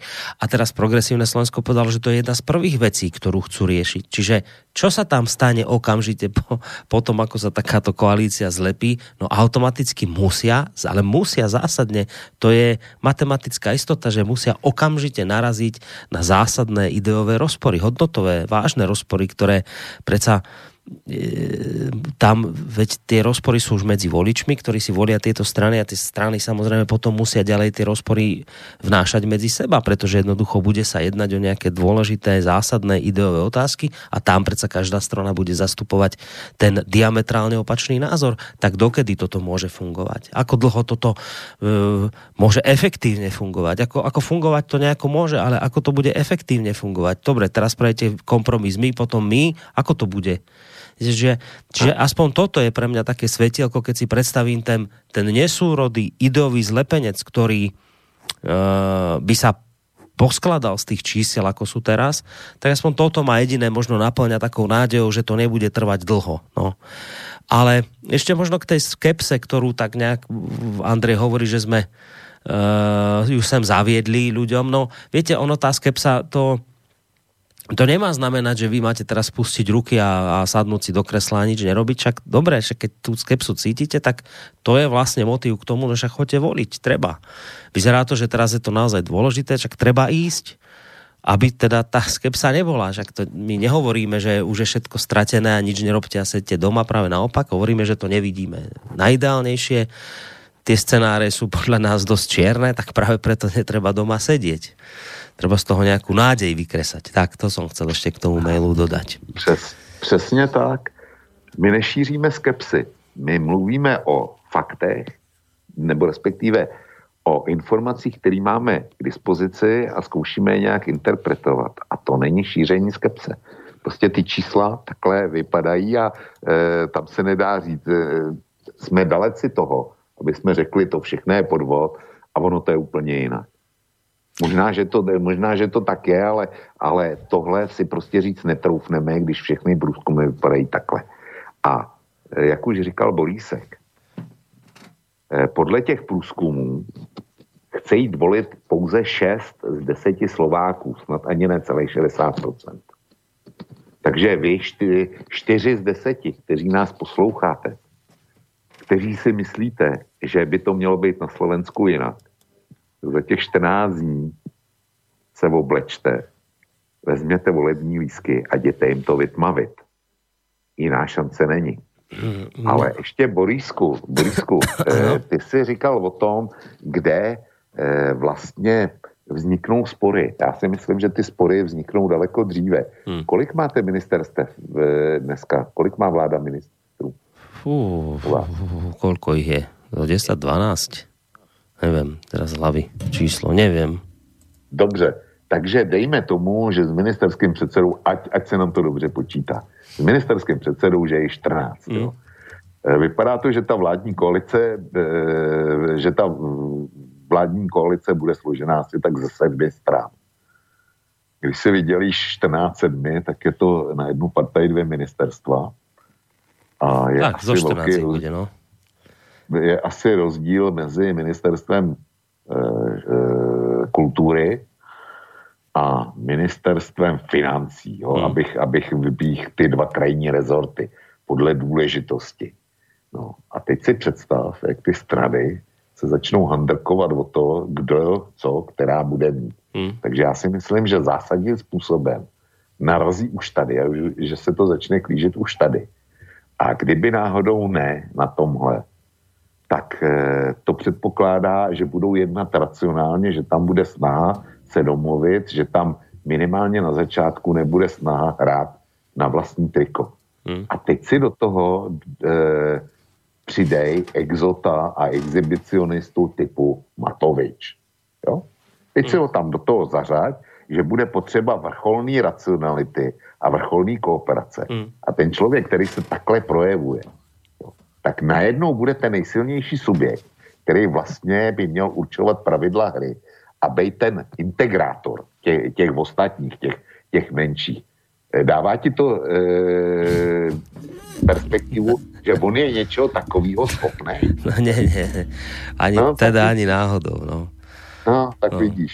E, to, to než, než dojde na ty ideové spory, víš, tak se nejdřív poperou o peníze, o funkce a o to, mm. e, jestli Matovičovi dovolí jeho exibice nebo ne. No, e, teda ešte prišla od Zuzany otázka a to je, to pri podobných témach táto otázka vždy vylezie. Môžem sa opýtať vás oboch, vy naozaj tým prieskumom veríte? Veď pred 4 rokmi boli úplne opačné výsledky ako prieskumy. No, toto je vždy taká otázka, že, že áno, podľa mňa dobrá na mieste, že naozaj do akej miery sa dá tým prieskumom veriť. E, ja viem, že v minulosti naozaj to bolo napríklad tak pri strane LSNS, že je nameraný nejaké úplne maličké číselko, nakoniec to číslo bolo úplne iné. E, a, a naopak stranám ako e, procházková sieť namerali veľa a potom to bola blamáž a tak ďalej a tak ďalej, že áno, stávajú sa takéto prípady a samozrejme, že potom z tohto vzniká taká tá, taký ten názor, že e, tie prieskumy sú umelo manipulované, neviem, ako teraz často napríklad zaznieva, že umelo sa manipuluje napríklad prieskum v prípade strany vlast, že sa je nameraná málo percent, aby e, to vlastne demoralizovalo prípadných voličov pána Harabina, že teda si povedia, veď nakoniec, keď má len tak málo, tak to kašľať na to, to už vlastne je stratené a môj hlas o ničom aj tak, môj hlas aj tak o ničom nerozhodne, čiže že akože dáva sa tak, tak sa to naznačuje, že toto by mohlo byť vlastne akoby to taká snaha niektorých tých prieskumných agentúr takto manipulovať e, voličmi. Neviem, ja, ja sám priznám sa, ne, neviem sa v tomto smere niekde na nejakú stranu jednoznačne prikloniť. Ja, ja na jednej strane aj verím tomu, že keď si proste nejakí sociológovia, ktorí potom neskôr majú svoje kamarátky, premiérky, proste pozakladajú vlastné prieskumné agentúry, tak verím v to, že, že môžu mať nejakú motiváciu a e, že môžu sa snažiť nejako tie výsledky, ani nie, že falšovať nejako tak na drzovku, ale proste nejakými takými metódami, ktorými to vlastne falšovanie nebude, ale nakoniec získajú tie výsledky, ktoré potrebujú. Uh, to viete, ja si tak spomínam, to taká úsmevná vec, keď som ešte robil kedysi v spravodajstve v rádiu Lumen, to bolo také kresťanské rádio. A oni potrebovali zistiť od poslucháčov, že aké, aké po, relácie najradšej počúvajú.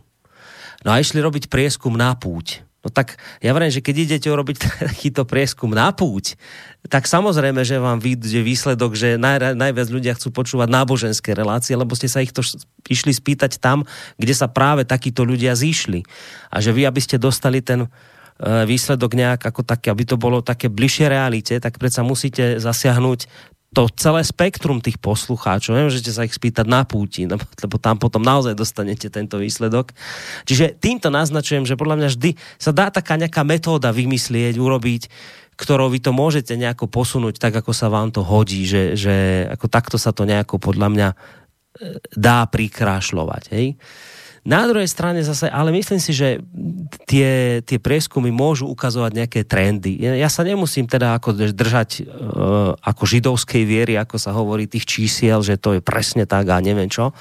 Ja to skôr beriem tie prieskumy ako taký trend niečoho, ktorý, ktorý asi bude nejak blízky blízky realite. A už len tretiu vec k tomu dodám, ale, ale osobne si myslím a e, veľkým nepriateľom prieskumu je napríklad pán doktor Peter Marman, pretože naozaj oni majú silu ľudí do značnej miery zmanipulovať práve tým, že keď vy vidíte nejaké číslo, že táto strana má vysoké, tak sa proste k nej pridáte, lebo to je také typické ľudské správanie. Ja neviem, keď niekde otvoria kaviareň novú, tak proste tam nikto si nepríde sadnúť na kávu, keď tam nikto nesedí. Ale keď už ľudia spoza okien vidia, že v tej kaviarni sedí 5-10 ľudí, tak si tam bez problémov prídu sadnúť. My sme proste takíto ľudia, máme tú psychiku nejako nastavenú a v tomto smere tie prieskumy manipulovať ľudí môžu, že samozrejme, opakujem, sú ľudia, kde vidia, že aha, táto strana rastie, tak túto týmto teraz dám, lebo toto má význam, tu budem na strane výťazov a niečo podobné.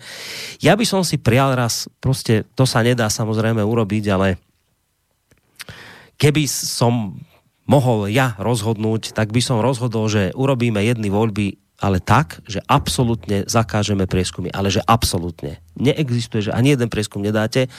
Za vôbec. Nebudeme absolútne vedieť, uh, ako proste čo ľudia chcú, nebudeme sa ich na to pýtať, len teda necháme prebehnúť tie voľby, ale urobil by som to tak zámerne, že dobre, ale vy si, vy si teda urobte prieskumy, nech máme dôkaz, že ako vám to vyšlo, ale nesmiete ich odprezentovať, tie ukážete až po voľbách.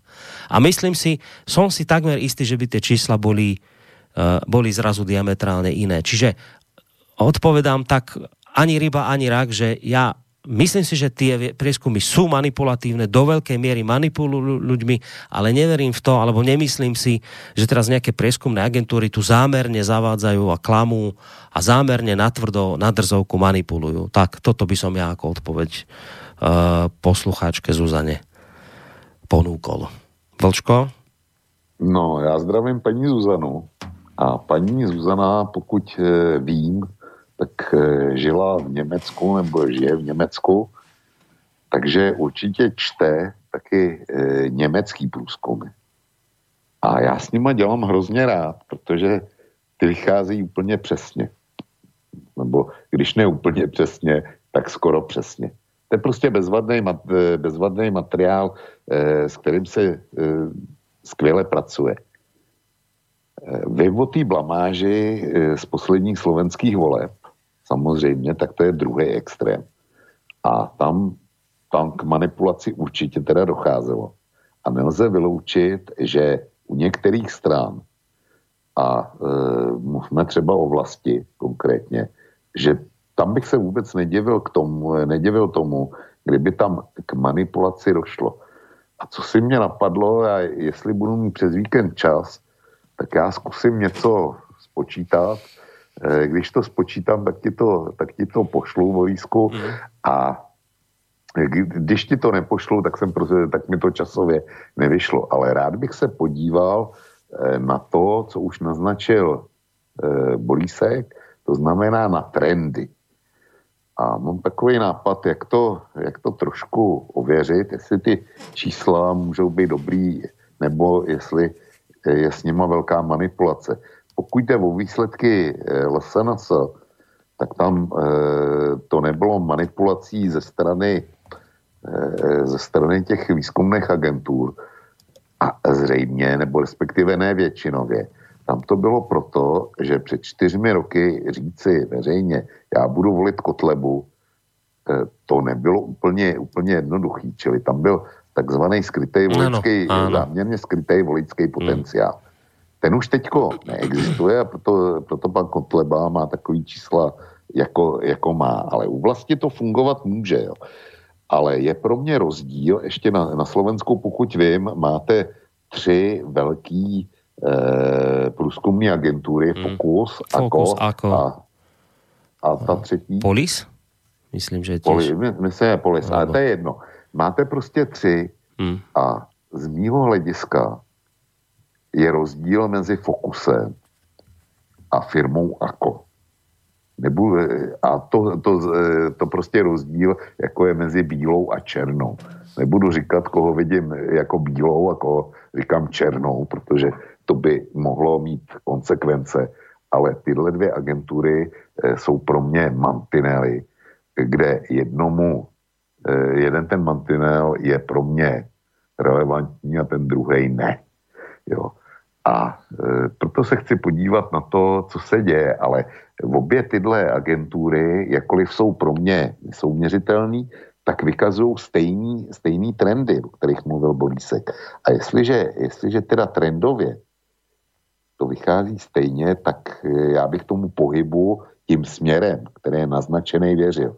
Ale nemusí to být přesně 15% Hej. nebo 25% nebo 3,5%. Jo. To být nemusí, ale ten trend e, asi tak běží.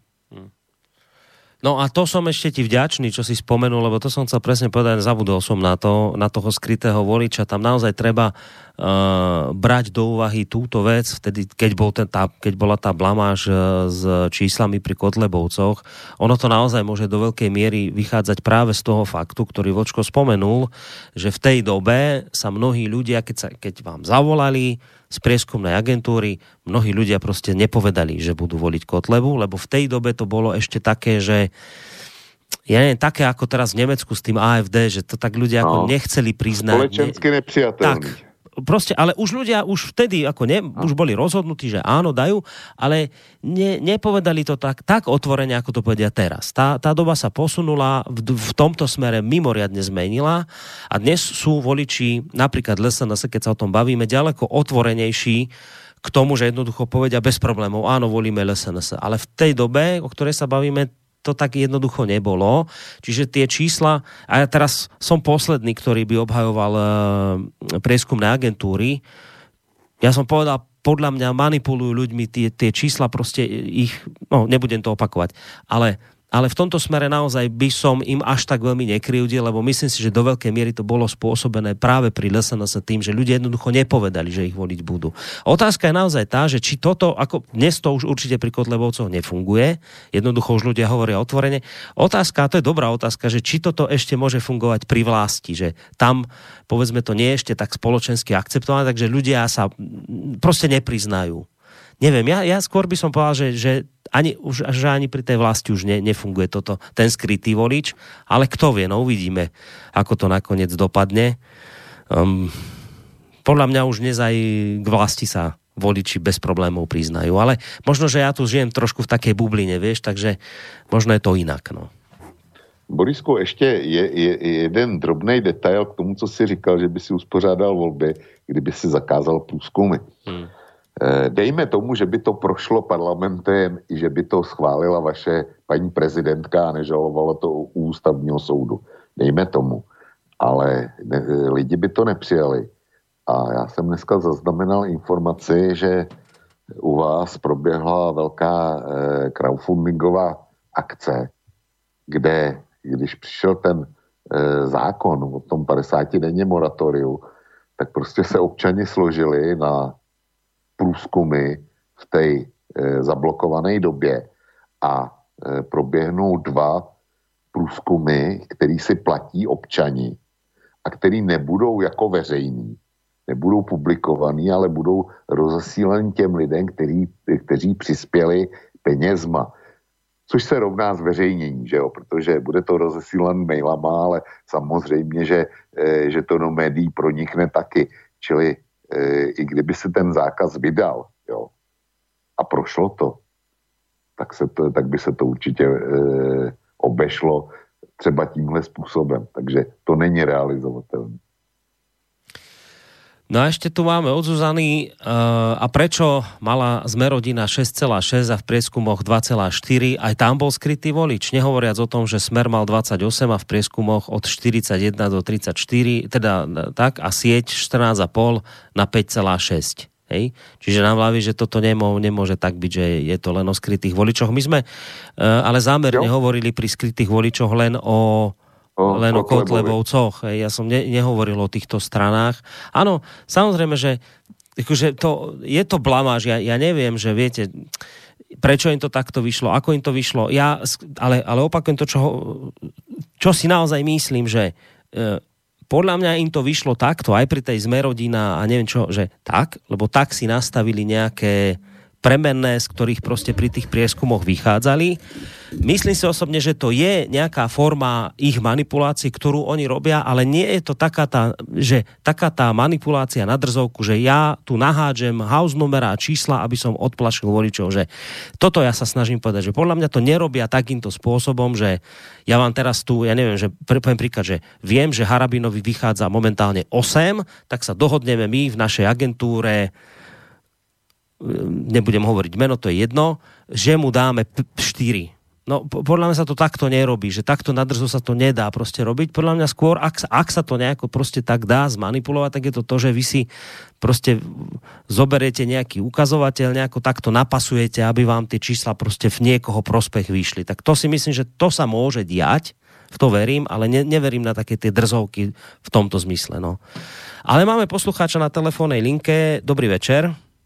Á, dobrý večer, tu Vladko z Humenného. Zdravím Vlka, čo ma pozná z mailov. No, takže ako už viete, vy dvaja, ja som študoval odbor matematika na matfize, síce zamerania analýza, ale môj spolužiak z odboru, on bol na zameraní štatistika a on 5 rokov robil jednej prieskumnej agentúre, čo robila prieskumy venej mienky, takže mi presne rozprával, ako sa tie prieskumy robia čo ako jasne podvody robia. Ono to nie je také jednoduché. Ja to jen takto. Existuje niečo také ako spin doctoring. Vy sa na tie prieskumy a tú prácu tých uh, usmerňovačov um, uh, myslenia alebo uh, politického marketingu musíte po- pozerať zo zmyslu datovej analytiky, alebo systémovej datovej analytiky a metód spin doctoringu, ktorých ako na technológiu, ako na určitý veľmi komplexný, veľmi sofistikovaný a veľmi dobre prepracovaný systém proste ovplyvňovania proste uh, mysleň, alebo ovplyvňovania proste jednak myslenia ľudí, na druhej strane metrie a nástroja metrie, teda merania uh, to, určitých ukazovateľov, to následne sa vám zjavia akože v tom prieskume tej venej mienky. Ono to na vysvetlenie jasne podvody robia, všetko sleduje, akým spôsobom sa to manipuluje, to by bolo niekoľko hodín proste tvrdého vysvetľovania, hlavne tvrdej matematiky skúma, vysvetľovania pojmov, čo to je informačná entropia, čo to je uh, vágnosť, neurčitosť, miery neurčitosti, miery špecificity a konfúzne, no. dizonance a tak ďalej. No. Tvrdé matiky, ale hovorím, uh, je to vysoko prepracované. Typické príklad teraz Matovič zrazu rastie. Matovič uh, uh, zhruba v čase, v tom čase, kedy sa robili tie prieskumy, Matovič veľmi dobre vedel, že teraz je horúci čas proste zrobiť nejaké brutálne, extrémne kraj, síce krajne populistické mediálne exhibovanie s radikálnym návrhom, ktorý proste prezentuje, ktorý síce vie, že je síce volovina, nereálna, podíka nerealizovateľná, ale proste to urobil to s tým ľudovým hlasovaním a zrazu na základe ľudového hlasovania mu vyskočili preferencie. Samo o sebe logiku to nemá, ale keď sa zamyslí nad tým, ako to bolo naplánované a zároveň tú stratégiu, že v tej dobe tí svindoktori poradili toto zrob, na druhej strane sa robia prieskumy, tak bolo jasné, že jedného krásneho dňa z 6-7%, reálne Matovič mal, mu to brutálne vyskočí. Ale hovorím, tu vysvetlenie tých systémov podvodov verejnej mienky a usmerňovania, myslím takto. Predstavte si, že by ste o milimeter posunuli, posunuli napríklad veľkú gulu. Ďalší milimeter, ďalší milimeter, ďalší milimeter a postupne tým posúvom, posúvom, posúvom, malým, malým, malým usmenením a za tú guľu posuniete o brutálne veľkú vzdialenosť do, dopredu. A na druhej strane sa povedať takto. Ľudia, I, uh, Borisko, spomen si, čo si volil minulé voľby. Tú stranu si sám povedal, čo si volil. Môžeš slobodne povedať, čo si min, minulé voľby volil. A tá, tá strana totálne sklamala. Skús pýtovať v pokore svedomie. Ja som, a ja som, počkať, počkať, počkať, počkať, počkať, počkať, počkať. Kde ja som kedy povedal, akú som ja stranu volil? V jednej relácii si vravel. Naozaj? A, a teda, akú som stranu povedal? Keď si dobre pamätám, nech teraz by toto, mne sa no. SAS, ale... To by, ale Dobre, dobre, takže Vladimír, žiadnu SAS som nikdy nevolil a nikdy som nič také nepovedal. Nikdy som no. nič také do vysielania nepovedal, lebo ja tieto veci nehovorím do vysielania. Takže ešte raz, nikdy som SAS nevolil a nikdy som nič také do vysielania nehovoril. No, to je to podstatnejšie. Zamyslite sami ľudia, čo ste posledné voľby volili a keď sa nechali na emociu, na to oklamať, nechali si sa zrazu nás niečo presvedčilo Skúste zamyslieť nad sebou, ako je možné sa nechali oklamať. Na čo ste, na, ako, na čo, na čo si na emóciu dali. Čo vás tomu doviedlo? Tak, keď teraz zase vás niečo tlačí na emóciu, tak to môj dedo veľmi rozumný vravel. Nikdy to nerob, e, vnúku, pretože za ťa oklamu. A môj dedo bol veľmi šikovný, inteligentný človek. Takže ďakujem za pozornosť. Keby takedy možnosť by som mohol prísť do toho, z vysielača a v rámci možnosti vysvetlil, čo sú to spin doktoringy, aké typy existujú a tak ďalej a, a hlavne tú štatistiku ukázal a vysvetlil. Ono to, to prieskumy nie sú také jednoduché, to je veľmi komplikované a výsledok ultra sofistikovaný nástroj. No však áno, veď tak... je to podvod. No, však presne preto ja hovorím o tom, ďakujeme za telefonát, presne preto ja hovorím o tom, že tie manipulácie sa presne týmto spôsobom podľa mňa dejú. Takými tými slovičkami, čo tu presne teraz eh, Vladimír hovoril, eh, to všetko, hej, že to sú nejaké nástroje, ktoré vy vhodne zvolíte tak, aby vám to proste nejako, nejako vyšlo. Ale ale ešte inú vec poviem skôr, ako bude asi Vlčko reagovať e, na to, čo bolo teraz povedané. Ja neviem, Vlčko, uvedomuješ si, že my, nám zase hrozí, že, že, že budeme tematicky zase dnes, večer niekde úplne inde? Lebo pomaly sa nám blíži 22. hodina. Sme nezačali, tak to hrozí veľmi, veľmi akutne. Počkaj, sme ťa nepočuli, lebo som ti zabudol vyťahnuť mikrofón, takže čo? Ešte raz, čo si vravel? No, hrozí to velmi, velmi akutně, protože je 10. No. A ještě jsme nezačali. No, a vieš, lebo ja to, tú akutnosť vidím podľa toho, že teraz ako sa o tom rozprávame, tak tie maily nabiehajú, lebo samozrejme to tých ľudí zaujíma, to je celkom pochopiteľné, že sme v tom predvolebnom čase, ale uh, Uh, no, neviem, tak uh, budeme buď musieť si urobiť nejakú psychohygienu a urobiť tomuto rázny koniec a hneď prejsť k tej, k tej Amerike, alebo, alebo teda nejako to tak nechať tomu voľný priebeh a kým budú maily... Necháme tomu, necháme tomu volný průběh. Ale... Pokud by, pokud by e, posluchači měli jiný názor, že zase jsme slíbili a zase nesplnili, tak než, nech ti pošlou mailovou smrš. No a my to okamžite utneme. Tak, dobre, dobre. No, tak e, reakcia na tento telefonát. A ja zatiaľ no, zoberiem reakce, ďalší. Reakce na ten, na ten telefonát. E, bezprostřední e, zaznělo to od Vladimíra nakonec. On říkal, že by o tom někdy chtěl přijít do rádia a udělat o tom e, detailní relaci, tak aby posluchači věděli. Já e, na tvém místě bych mu tu šanci dal a chtěl bych tam i toho jeho, eh, koho bych chtěl především vedle Vladimíra, by byl ten jeho kamarád, ten statistik, který, eh, který eh, u těch průzkumných firm dělal. Jo, čili ty manipulace, ty by mě velmi zajímaly a já jsem, já jsem ochotný na to klidně věnovat jednu hodinu vlka. A třeba po volbách, aby, aby tam bylo vysvětleno technicky, co se dělo, jak se to dělo, proč se to dělo. Eh, tohle Borisku zkus s, Vladimírem nějak vykorespondovat a uvidíme, jestli by ten pořád e, měl smysl nebo neměl smysl. To je jedna věc, kterou chci říct. Druhá věc je ano, ty manipulace e, ve smyslu spin doktorství, ty se dělají. Já jsem, je to asi měsíc, mě jedna e, výzkumná agentura v Čechách e, z těch velkých, my máme nějaký tři nebo čtyři, ty velký, tak jedna z těch renomovaných si mě nějak našla a e, poslala mi dotazník na velký průzkum, který prováděl zřejmě v Evropě a taky v České republice Galupův ústav, což je samozřejmě ten úplně nej, nej, nej, e, ta nej, nej průzkumná agentura. Za prvně byla první, za druhý je největší a za třetí má největší renomé ve světě, že jo? Když se řekne Galup, tak si všichni sednou na zadek. No. A já jsem ten dotazník poctivě vyplnil, protože mě to zajímalo. Ale když jsem se dostal do půlky, a bylo to naživo, nebo jo, jo, jo, e, bylo to, e, to byla, to byla přímá kontaktáž e, přes telefon. A já jsem to, když jsme se dostali do půlky s tím tazatelem, tak já jsem se naštval a říkal jsem, na tyhle otázky nebudu odpovídat. Protože to byly otázky, které se týkaly menšin, které se týkaly poměru k přistěhovalectví a ještě tam bylo, ještě tam bylo něco takového. Jo. Čili ten průzkum, to ostatní byla vata a tohle bylo vlastně jádro, kde chtěli, kde chtěli zmapovat zejména tohle a mělo z toho výjít že buď teda evropský obyvatelstvo je nadšený z migrace, anebo naopak, že, že to jsou rasisti, xenofobové, který ty migranty, migranty jako nechtějí. Tohle bylo snadno odhalitelný jádro pudla. A já jsem potom říkal tomu tazateli, pak jsme to dojeli, ty otázky nějak, a já jsem říkal tomu tazateli, víte co, eh, byli byste tak hodní a poslali mě eh, tu baterii otázek. Já bych si to chtěl projít ještě jednou písemné formě a e, chtěl, bych to, chtěl bych to mít jako, jako příklad vaší práce. A ten tazatel říkal, jo, jo, tak já zavolám tady, e, spojil se e, s nějakým tím vedoucím změny a slíbili by to, že mi to pošlou na mail. A já jsem se na to těšil, že jakmile to budu mít, takže to vydám jako velký článek na kose a moc jsem se na to těšil.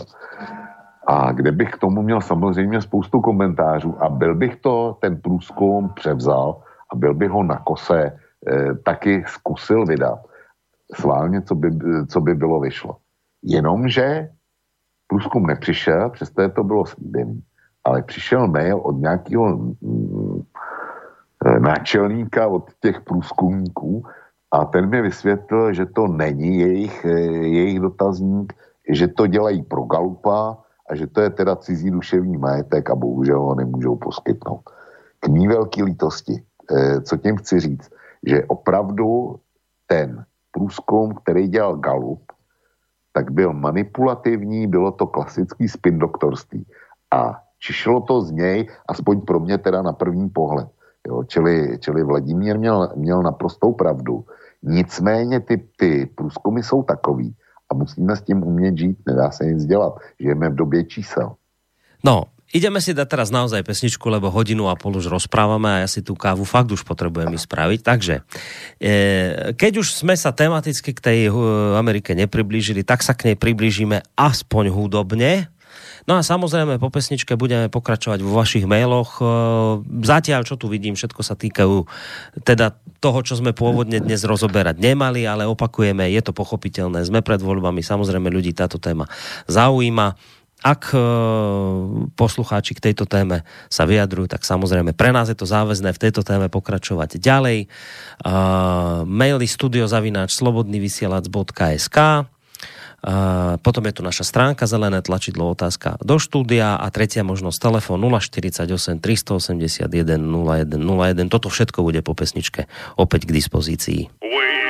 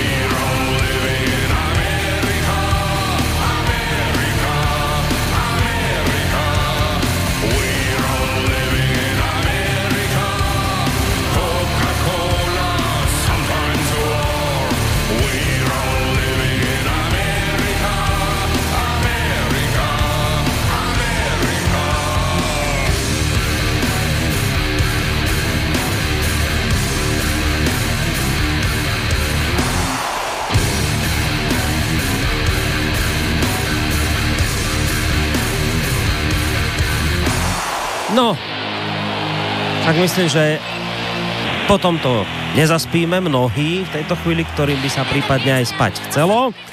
Tak, vážení poslucháči, počúvate reláciu Hodina Vlka. Dnes to malo byť na rôzne americké témy, nakoniec sme ostali predsa len tuto.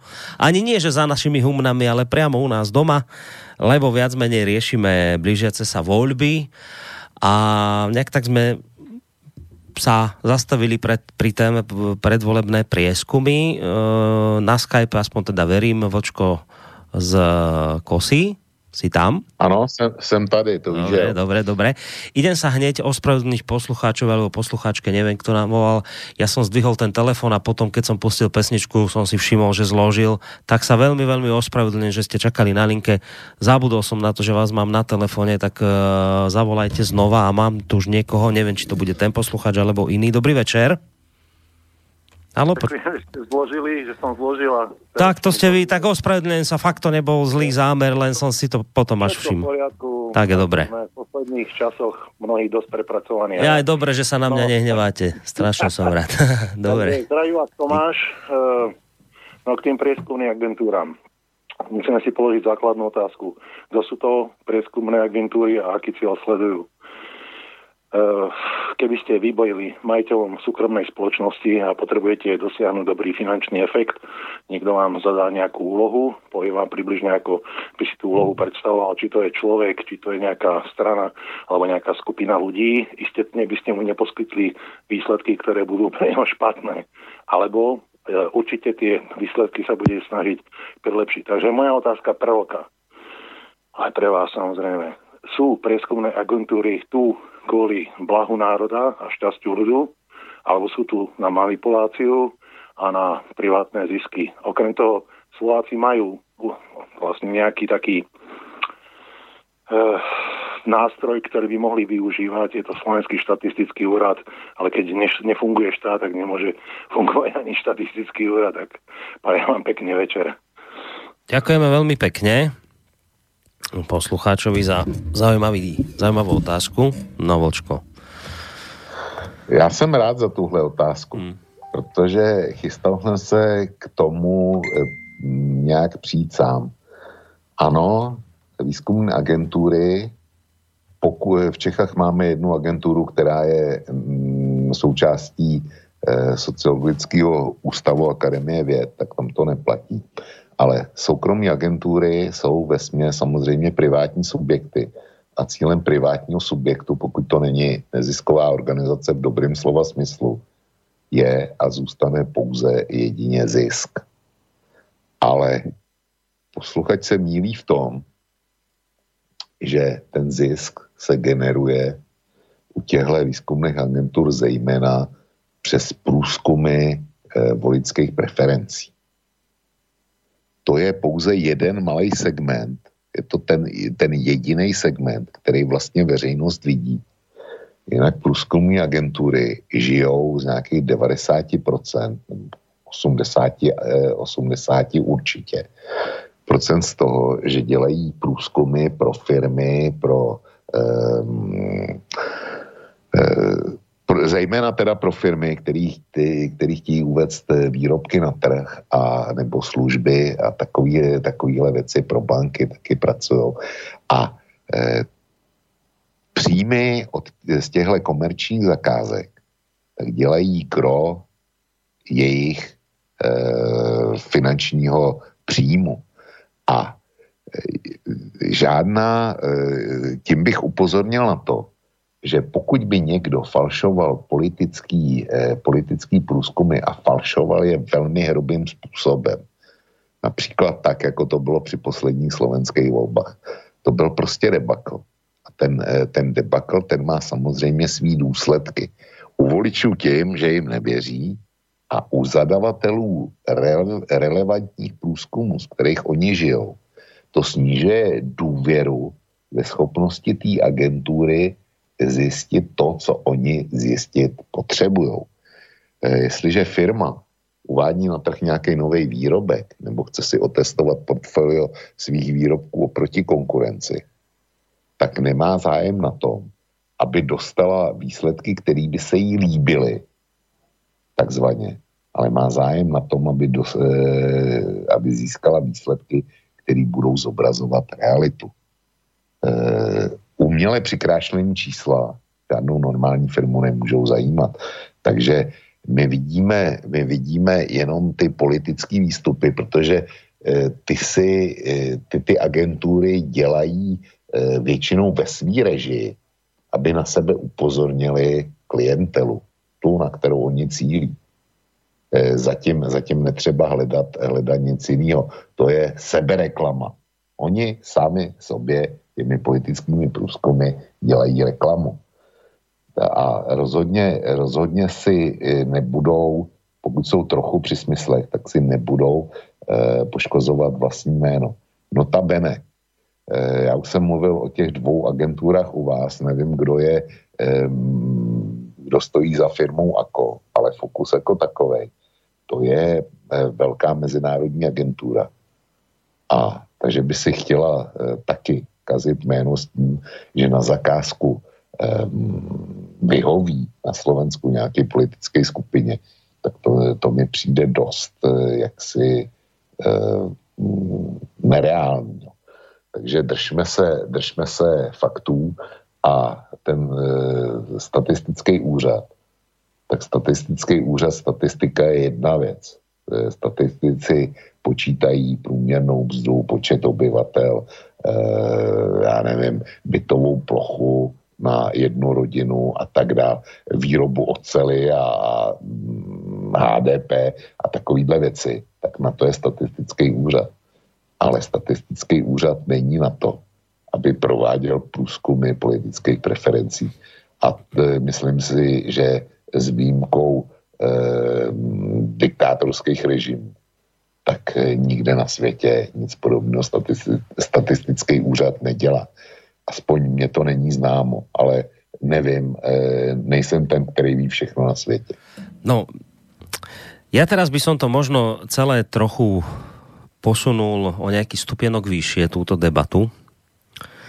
Um, ja vždy, keď príde reč na tieto voľby a prieskumné agentúry a tak, Um, tá, poviem príklad, ktorý s tým zdánlivo nebude sú, súvisieť. Počkajte chvíľku na linke, hneď len túto vec chcem povedať. Mne toto prípadá celé, ako keď e, si predstavte príklad, že uh, by sme sa zhovárali o tom, že ako si ideme chrániť počítače pred sledovaním. Budeme venovať celú reláciu debate o rôznych programoch, ktoré tomu majú zabrániť a potom, ja neviem, o rok, o dva sa ukáže, že NSA všetkých sledovala. Aj tie naše počítače, celá tá naša debata bola úplne zbytočná. A mne táto debata o predvolebných prieskumoch pripadá presne tak isto a poviem prečo. Ja od kauzy Cambridge Analytica si nekladiem ani tak otázku, či mňa manipulujú prieskumy alebo nemanipulujú ale kladiem si otázku, či ešte my máme vôbec nejakú demokraciu a nejaké naozaj svoje vlastné rozhodovanie. My sme na firmu Cambridge Analytica upozornili Zemilom Pálešom, ešte vtedy tu mal reláciu Ariadni na niť v dobe, keď ešte nikto ani len netušil, čo sa stane v Amerike a ako zamáva táto spoločnosť s výsledkami volieb. Už vtedy hovoril o tom, že toto je absolútne ohrozenie demokracie, ak sa takéto niečo udeje. A potom samozrejme došlo k tomu obrovskému prasknutiu celej tej, tej Cambridge Analytikovskej bubliny. My sme zistili, že vlastne my už ani tak sami celkom nerozhodujeme. Lebo nejaký pán Kosinský, nejaký vedec, vyskúmal spôsob, že na základe vašich digitálnych stôp, ktoré zanechávate v internetovom prostredí, vás, ja viem, že viete, o čom je tá kauza, len ju pripomínam, vás po pár kliknutí vie zadefinovať, či ste černoch, či ste beloch, po ďalších kliknutiach, ako máte orientáciu sexuálnu, po ďalších kliknutiach neviem čo, neviem čo, neviem čo. Až to končí v momente, kde hovorí, že po pár kliknutiach, neviem už aké to číslo bolo, vás poznám lepšie ako vaša žena, a po niekoľkých ďalších kliknutiach lepšie ako vy sám seba. A z čoho akoby ja mám taký možno strach, čo mňa tak naplňa takou, ak, ak teda mám dať nejakú beznádej, tak toto bude teraz beznádej, že, že my sme teda už ako ľudstvo rôzne boje zvádzali s tým zlom, ak to mám tak povedať a vždy viac alebo menej sa nám to nejako podarilo to aj nám slúži ako také vzory. Včera som tu s evangelickým farárom, pánom Zajdenom, riešil otázku štúrovcov, ako sa vlastne hrstka 50 ľudí e, postavila tomu molochu e, rakúsko-uhorskému a vlastne vy, vybojovali niečo. A je to pre nás taký svetlý príklad toho, že aj keď je nás menej, tak sa dá zoprieť a, a môžete bojovať a tak. Ale ja na to vrajím vždy iba tú vec, že dobre, len my sme sa ako spoločnosť už tak posunuli ďaleko v tom vývoji, vo vede a v týchto veciach, že my sme nikdy doteraz, nikdy doteraz nemali tú ľudskú psychiku a jej manipulácie tak prepracovanú ako dnes. Nikdy v histórii ľudstva doteraz sme takéto možnosti nemali. Tá druhá strana, keď to tak mám povedať, ktorá si nejaké výsledky práje, nikdy nemala v rukách takéto nástroje, aké má dnes.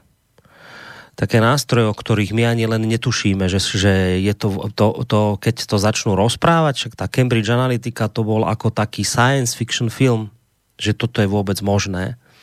A teraz, dobre, však akože navonok niekto tu Cambridge Analytiku stopol, tu sa urobilo, že nejaké bu, bu, bu nejaká, že Európska únia, či kto, Brusel, tam ako tiež nejaké sankcie hádam, alebo čo. Teraz máme ten taký dojem, že, hm, že dobre, tak toto zlo už sme zažehnali, teraz ten, ten nebezpečný výskum ovplyvňovania ľudí a, ich, a, a to, čo majú voliť, už je to stopnuté. Ale myslím, že to by bolo príliš naivné si toto myslieť. Podľa mňa len sa ten prieskum presunul teraz, ten výskum presunul niekde inde a pracuje sa ešte na jeho zdokonaľovaní.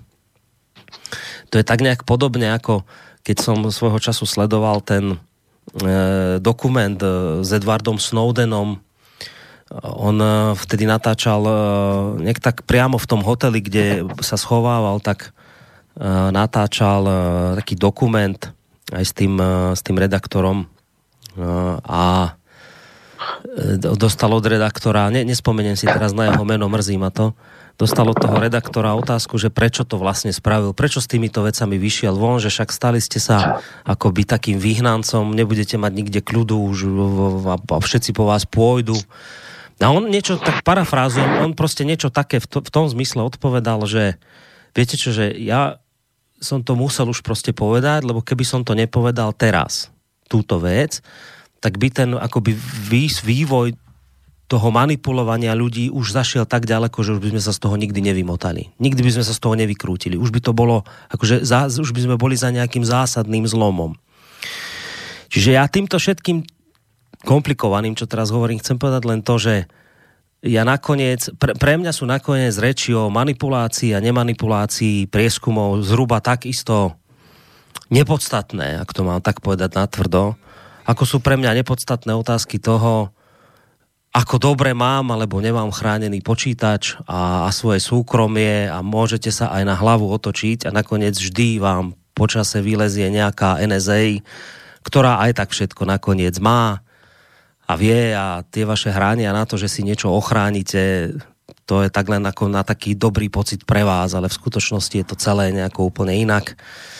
No a žiaľ, ja si túto otázku musím klásť aj uh, pri týchto voľbách našich, ktoré sa teda tvária tak slobodne a kadejaké izraelské firmy. A teraz nič, nič e, antisemické, izraelské, židovské za tým nehľadajte, len hovorím, že teraz kadejaké nejaké izraelské firmy s prepracovaným marketingom a neviem čím nás tu proste ovplyvňujú a my tu sa bavíme o tom, či nás nejaký prieskum manipuluje alebo nemanipuluje. Neviem, ja, ja skôr mám tento, a teraz ako, teraz, až teraz môžeme, môžem ja hovoriť o nejakej skepse, a áno, toto je moja skepsa, že ja už prestávam po, e, po prasknutí Cambridge Analytiky veriť na to, že my si tu ešte naozaj v skutočnosti o niečom sami e, rozhodujeme. Možno to bolo prisilné, iste by sa dalo o tom dlho diskutovať, ale ak takýto výskum bežal a beží tak je to pre mňa katastrofálne zistenie. Toto som chcel povedať. Máš tam posluchače, Borisku? Mám. Mám a idem ho hneď zdvihnúť. Dobrý večer. Dobrý večer, Peter z Košic. Ja už som zdvihnutý dávno, ale uh, pozrite sa, uh, je to také, mne celá tá vaša debata prípada tak ako trikrát vyluhovaný čaj, také lavírovanie. My vieme, že ne, nemanipulujú surovo, my vieme, že vlastne manipulujú len tak e, nenápadne, tak sofistikovane a my teda si budeme nahovárať, že tie čísla sú tým pádom použiteľné, keďže sú tie manipulácie veľmi sofistikované a nie hrubé. Na čo? Na čo? Vážne, na čo takáto debata? Ako poviem vám, existuje niečo ako konzekventný prístup. Vo chvíli, keď zistím, že mass media sú len nástroje propagandy a nástroje vytvárania dymovej clony, nič iné, tak predám televízor. Ja som ho predal pred 20 rokmi, v 99. A takisto ako povedať, že mm, tie, vieme, že tie prieskumy sú teda, ako je tam všeličo, ale nič iné nemáme, tak čo už musíme tieto čísla použiť.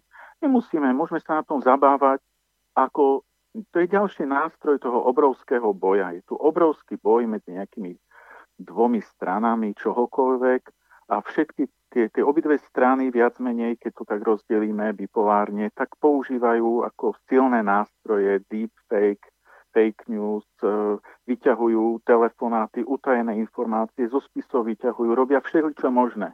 Prečo by som si mal myslieť, že práve prieskumy sú výnimkou? Hej, a teraz to už skončím len tým, že argument na to, že nie, aj tá argumentácia, ako Vlk hovorí, že stratili by tie agentúry meno. No, v žiadnom prípade by nestratili meno, keby e, sa ukázalo, že robia takéto zmanipulované prieskumy. Pretože ja ako nejaký drobný výrobca, povedzme, že vyrábam kečup z bazálkov a potrebujem zistiť, aké to bude mať dopady, tak nemám žiadny problém dať si ten výskum u tej ktorej agentúry, hoci viem, že volebné prieskumy manipulovala, pretože každý vie, že volebné prieskumy sa manipulujú, Vyzerá to tak, že len okrem vás dvoch. Chápete? Čiže celá tá debata je rozťahaná, vážna, vyluhovaná. Tak, ďakujem. Ďakujeme aj my, napriek tomu, že to bol v podstate kritický telefonát, ale aj také sa tu nosia lebo toto je slobodný vysielač, že sa môžete slobodne vyjadriť, súhlasiť, nesúhlasiť a pýtať sa. Toto ani viac menej nebola otázka, ale názor, ale reagovať môžeš, Vočko, samozrejme na to. Počkaj, ale musel by som ti najskôr zbyť. No. Jednak na tebe, Borísku. Já e, nesouhlasím ani e, s podstatnou částí toho, co ty si říkal. A nesouhlasím e, ani s tím, co říkal posluchač. Jakkoliv mu neberu právo na jeho názor. Ty si to tady vylíčil jako e, poušť, kde není žádná naděje, že najdeš nějakou oázu, nebo prostě, e, kde, že můžeš z té pouště přejít taky někam jinam, kde rostou stromy a tráva. E, já si to takhle nemyslím, že to je. Cambridge Analytica byl velmi sofistikovaný systém na zjištění toho, co preferují jedinci v populaci asi 50 milionů eh, na americkém kontinentě a zjišťovali to proto, aby jim mohl potom nejdříve Ted Cruz a jeho eh, lidi, kteří dělali pro něj kampaň a později, později Donald Trump, mohli posílat personifikovaný eh, maily, kterými je chtěli získat jako voliče.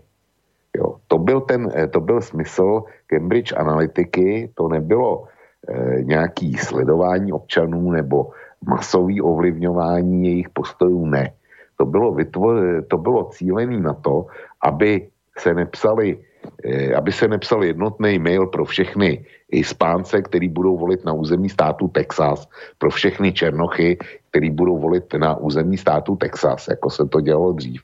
Ale to bylo proto, aby pan Diaz eh, v Houstonu dostal ten oslovovací mail přesně takovej, jak on myslí. To byl, to byl cíl. A podobně, aby to, aby to dostal eh, nějaký eh, pan Neil Robinson, tak to americký černoch, eh, který, který bydlel eh, v, v Dallasu eh, ve státě Texas aby dostal taky on svůj e, speciální personifikovaný mail, který z něj udělá voliče Donalda Trumpa.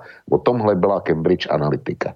A e, bylo to e, tam, protože republikáni, nebo respektive Trump e, toho využil a demokrati to neměli, tak z toho byla obrovská aféra a na tomhle skončila Cambridge Analytica. Ale samozřejmě, že ty její algoritmy, postupy a techniky, které byly vyvinutý, tak budou fungovat dál.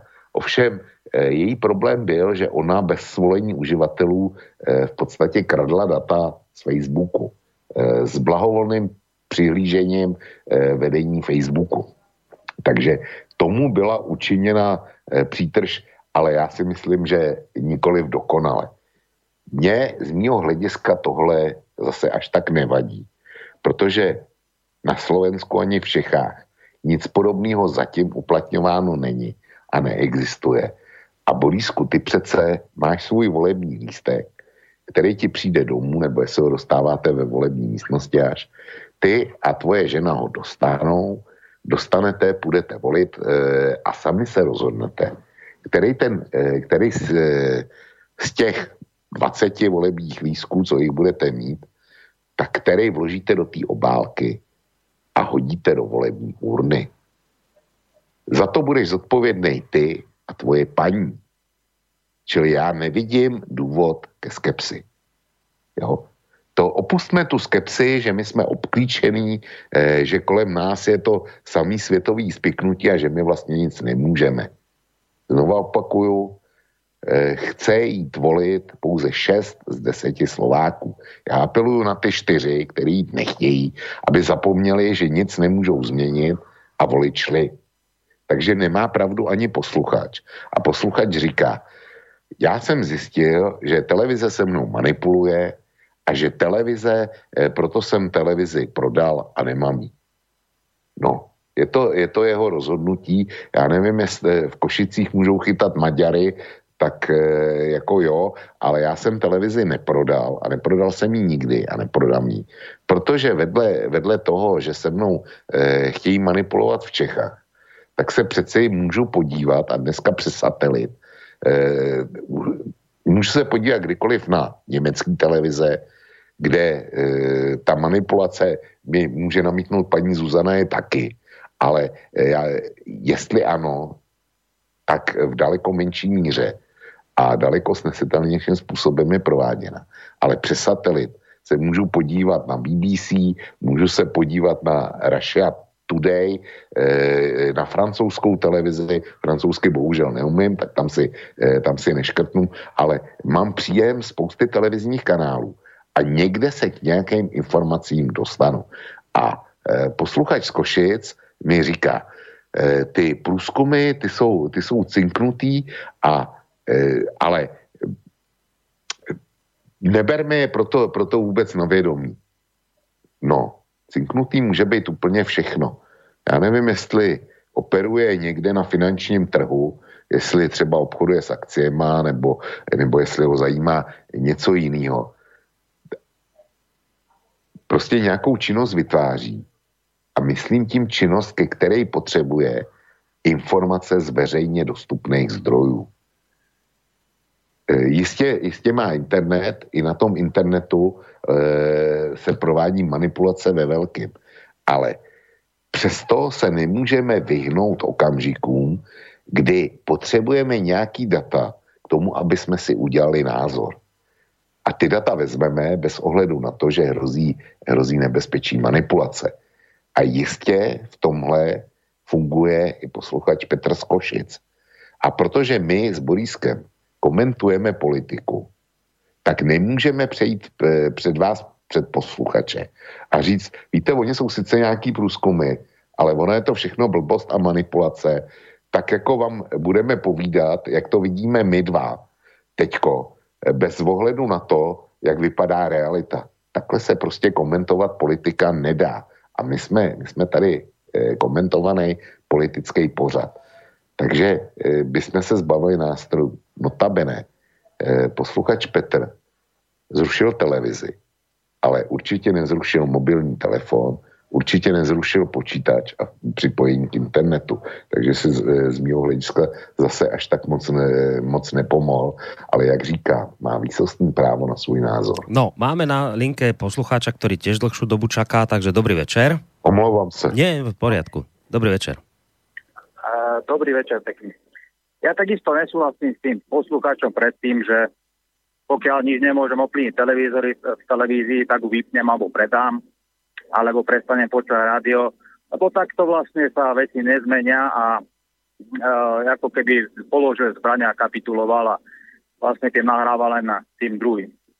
A ja som už na týmto dlho uvažoval a mne z toho vyplýva úplne jednoduché riešenie a Chcel by som sa spýtať aj túto pášecký poslucháč, či by verili, že pred 7 rokmi budú mať možnosť takí ľudia obyčajní, ako som ja, ja som obyčajný vodič kamionu, alebo napríklad aj pán Vlk, uh, či bude mať možnosť uh, takto sa rozprávať s množstvom ľudí a hovoriť svoje názory, takisto ako hoci ktorý z nás. Tým pádom tu vzniká určitá diera v systéme, nad ktorú nemajú títo páni všetci a bohatí ľudia nemajú moc a nemôžu to nejak ovplyvňovať. A tým pádom sa budú postupne snažiť, aj sa snažia túto dieru v systéme uh, uzatvoriť a ohrozovať tieto, ako sa hovorí, nezávislé, alebo oni tomu hovoria uh, konšpiračné médiá. A preto by som chcel vyzvať všetkých, aby sme túto krátku dobu, kedy máme možnosť všetci sa vyjadriť a osloviť, ja si myslím, že spolu s Infovojnou určite tak 500, možno aj milión ľudí sa dokážete pomaly, e, postupne by sa dalo osloviť. A chcel by som sa všetci ľudí spýtať, že pokiaľ sa na, nesúhlasí s volačím na Facebooku, tak sa nehajú vyprovokovať e, tými bohatými stranami a idú do ulic. Tam sa keď bola napríklad kauza Gorila, zišlo, ja neviem, či tam bolo 100, 200 tisíc ľudí, išli mrznúť do ulic, tak ako teraz mrznú napríklad v ulicách žlté vesty vo Francúzsku. Ako zmenia, e, alebo čo dosiahli? Vymrzli tam, dostali pohube od policajtov. Krátka ten systém im to dal poznať, e, tak sa systém nezmení. A preto sa čudujem aj čo žltým vestám, alebo sa čudujem aj ľuďom, čo boli v Gorile. E, ja by som to videl úplne jednoducho. Všetci, čo sme tu, čo počúvame, ja tu máme na pláne ísť, už som mal na pláne ísť do Infovojny, len uh, priamu demokraciu založil vtedy pán uh, stranu, pán, no teraz aj v base bol teraz tí dvaja, jak to volali, tí dvaja novinári, ten ja, jeden. Vásky a Daňo? Áno, Daňo založil pred, ja som to už telefonoval v lete, minulé leto som telefonoval do Infovojny s týmto istým nápadom, len potom som si pozeral internet a tam bol pán Daňo, ten založil priamu demokraciu, tak som čakal, že ako to dopadne ale nedopadlo to nijak. A preto sa pýtam všetkých ľudí. Potrebujeme my niekoho, kto nám stále príde s určitým programom a bude nám tu hovoriť o tom, čo máme robiť, ako sa máme správať a všetko toto. Potrebujeme? Ja si myslím, že nie. Keď máme túto možnosť vyjadriť sa k určitým masám ľudí, založme si svoju stranu. Je to úplne jednoduché. Stačí keď sa dáme na, napríklad na začiatku dokopy na internete, na Facebooku vyložíme určitú skupinu a každý budeme posielať iba jedno, maximálne jedno euro.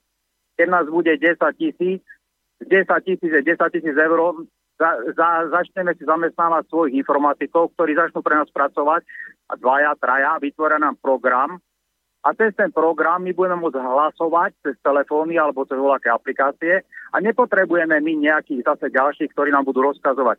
Keď si niekto myslí, že to je naivné, dobre. Nebolo naivné to, že ľudia od Matoviča mali peniaze a založili si stranu.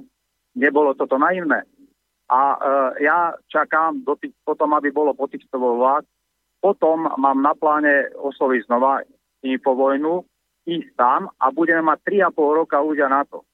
Aby každý jeden z nás mohol sa v tej strane takisto organizovať, mohol tam povedať, čo chce a takisto bude vždy, keď bolo aké zásadné rozhodnutie, bude sa voliť cez telefón alebo hoci ako. Prečo s bankou môžeme komunikovať cez telefón online? Prečo môžeme e, cez Facebook komunikovať? Veď to je úplne, úplne jednoduché. Keď už máme takúto možnosť, vytvorme si niečo, necho, nemusíme mrznúť v ulica a nemusíme nič.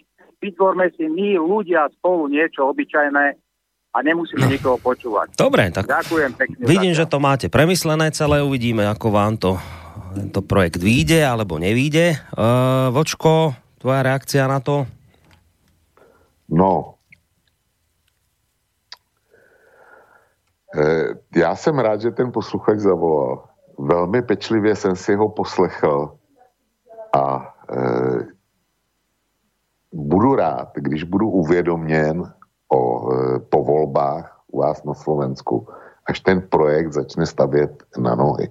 Já, já to zkomentuju dneska jenom takhle, protože je to člověk evidentně horoucího srdce a se snahou něco, něco změnit. A já bych si přál, aby mu ten zápal vydržel a aby se k němu přidala spousta dalších a Slovensko se někam pohlo skončí takhle toho komentu. Dnes. Dobre, ja by som sa ešte skôr ako prejdem k ďalším mailom rád ešte akoby vrátil možno k tomu, čo som povedal, lebo nevedel som, ako budeš reagovať. Očividne som to nepovedal akoby možno dosť zrozumiteľne, čo som chcel povedať. Ja, uh, tá moja skepsa, ktorá vychádza z týchto nejakých Cambridge Analytic, to neznamená, že tá skepsa končí v tom, že sedím doma a nejdem voliť. Samozrejme, že pôjdem.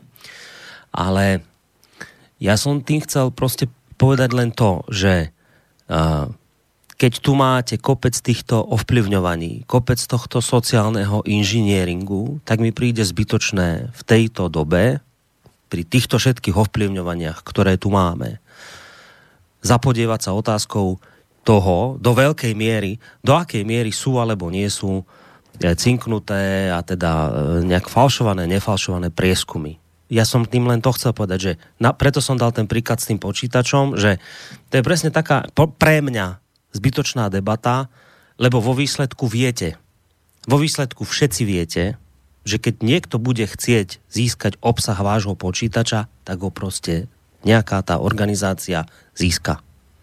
Môžete si tam dať čokoľvek.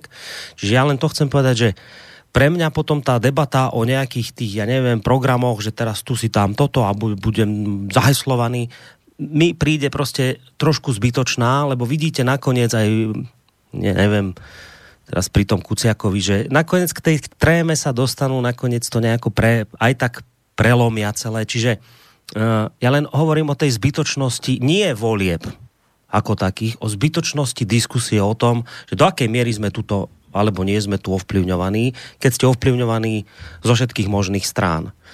Uh,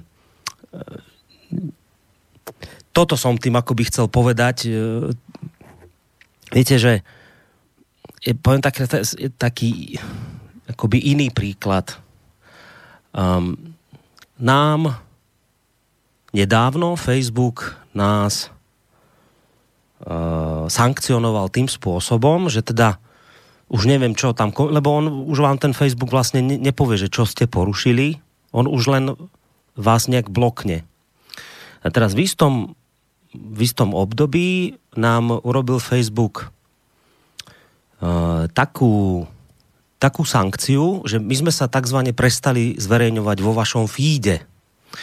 To znamená, ja teda ako sám mám problém celkom s chápaním toho, ako ten Facebook funguje, ale z toho, čo som pochopil, udiala sa taká vec, že naše príspevky, ktoré my zverejníme na Facebooku, a vy nás máte akoby lajknutých, tú našu stránku Slobodný vysielač, tak tie, tie príspevky, ktoré my zverejníme, vyskočia sami u vás na to vaše sklo, na to vaše okno, tam na tom vašom Facebooku, vy ich tam vidíte, vyskočia. A teraz, keď nás takto ten Facebook sankcionoval, že sme sa zrazu v tých feedoch neobjavovali, teda inými slovami, že vám samé tie naše príspevky nevyskakovali, tak my sme zaznamenali extrémny prepad sledovanosti na Facebooku. Ale že extrémny. To, to si predstavte, že ste niekde na nejakom kopci a predstavte si katastrofálnu priepasť. No tak tak sme asi spadli. Asi taký prepad, že zrazu, ja neviem, teraz keď tam vyhodíme nejaký, ja neviem, príspevok, tak má to, povedzme, vymyslím si nejakých, ja neviem, 80 zdieľaní, vy máte k tomu komentárov okolo, ja neviem, 100 a plus nejaké tie páčiky, lajky a tak. A teraz to prestal ten Facebook zverejňovať a z, tých, z toho čísla 100 to išlo, že 4 alebo 5. Alebo ešte, ešte menej. Podstate nič.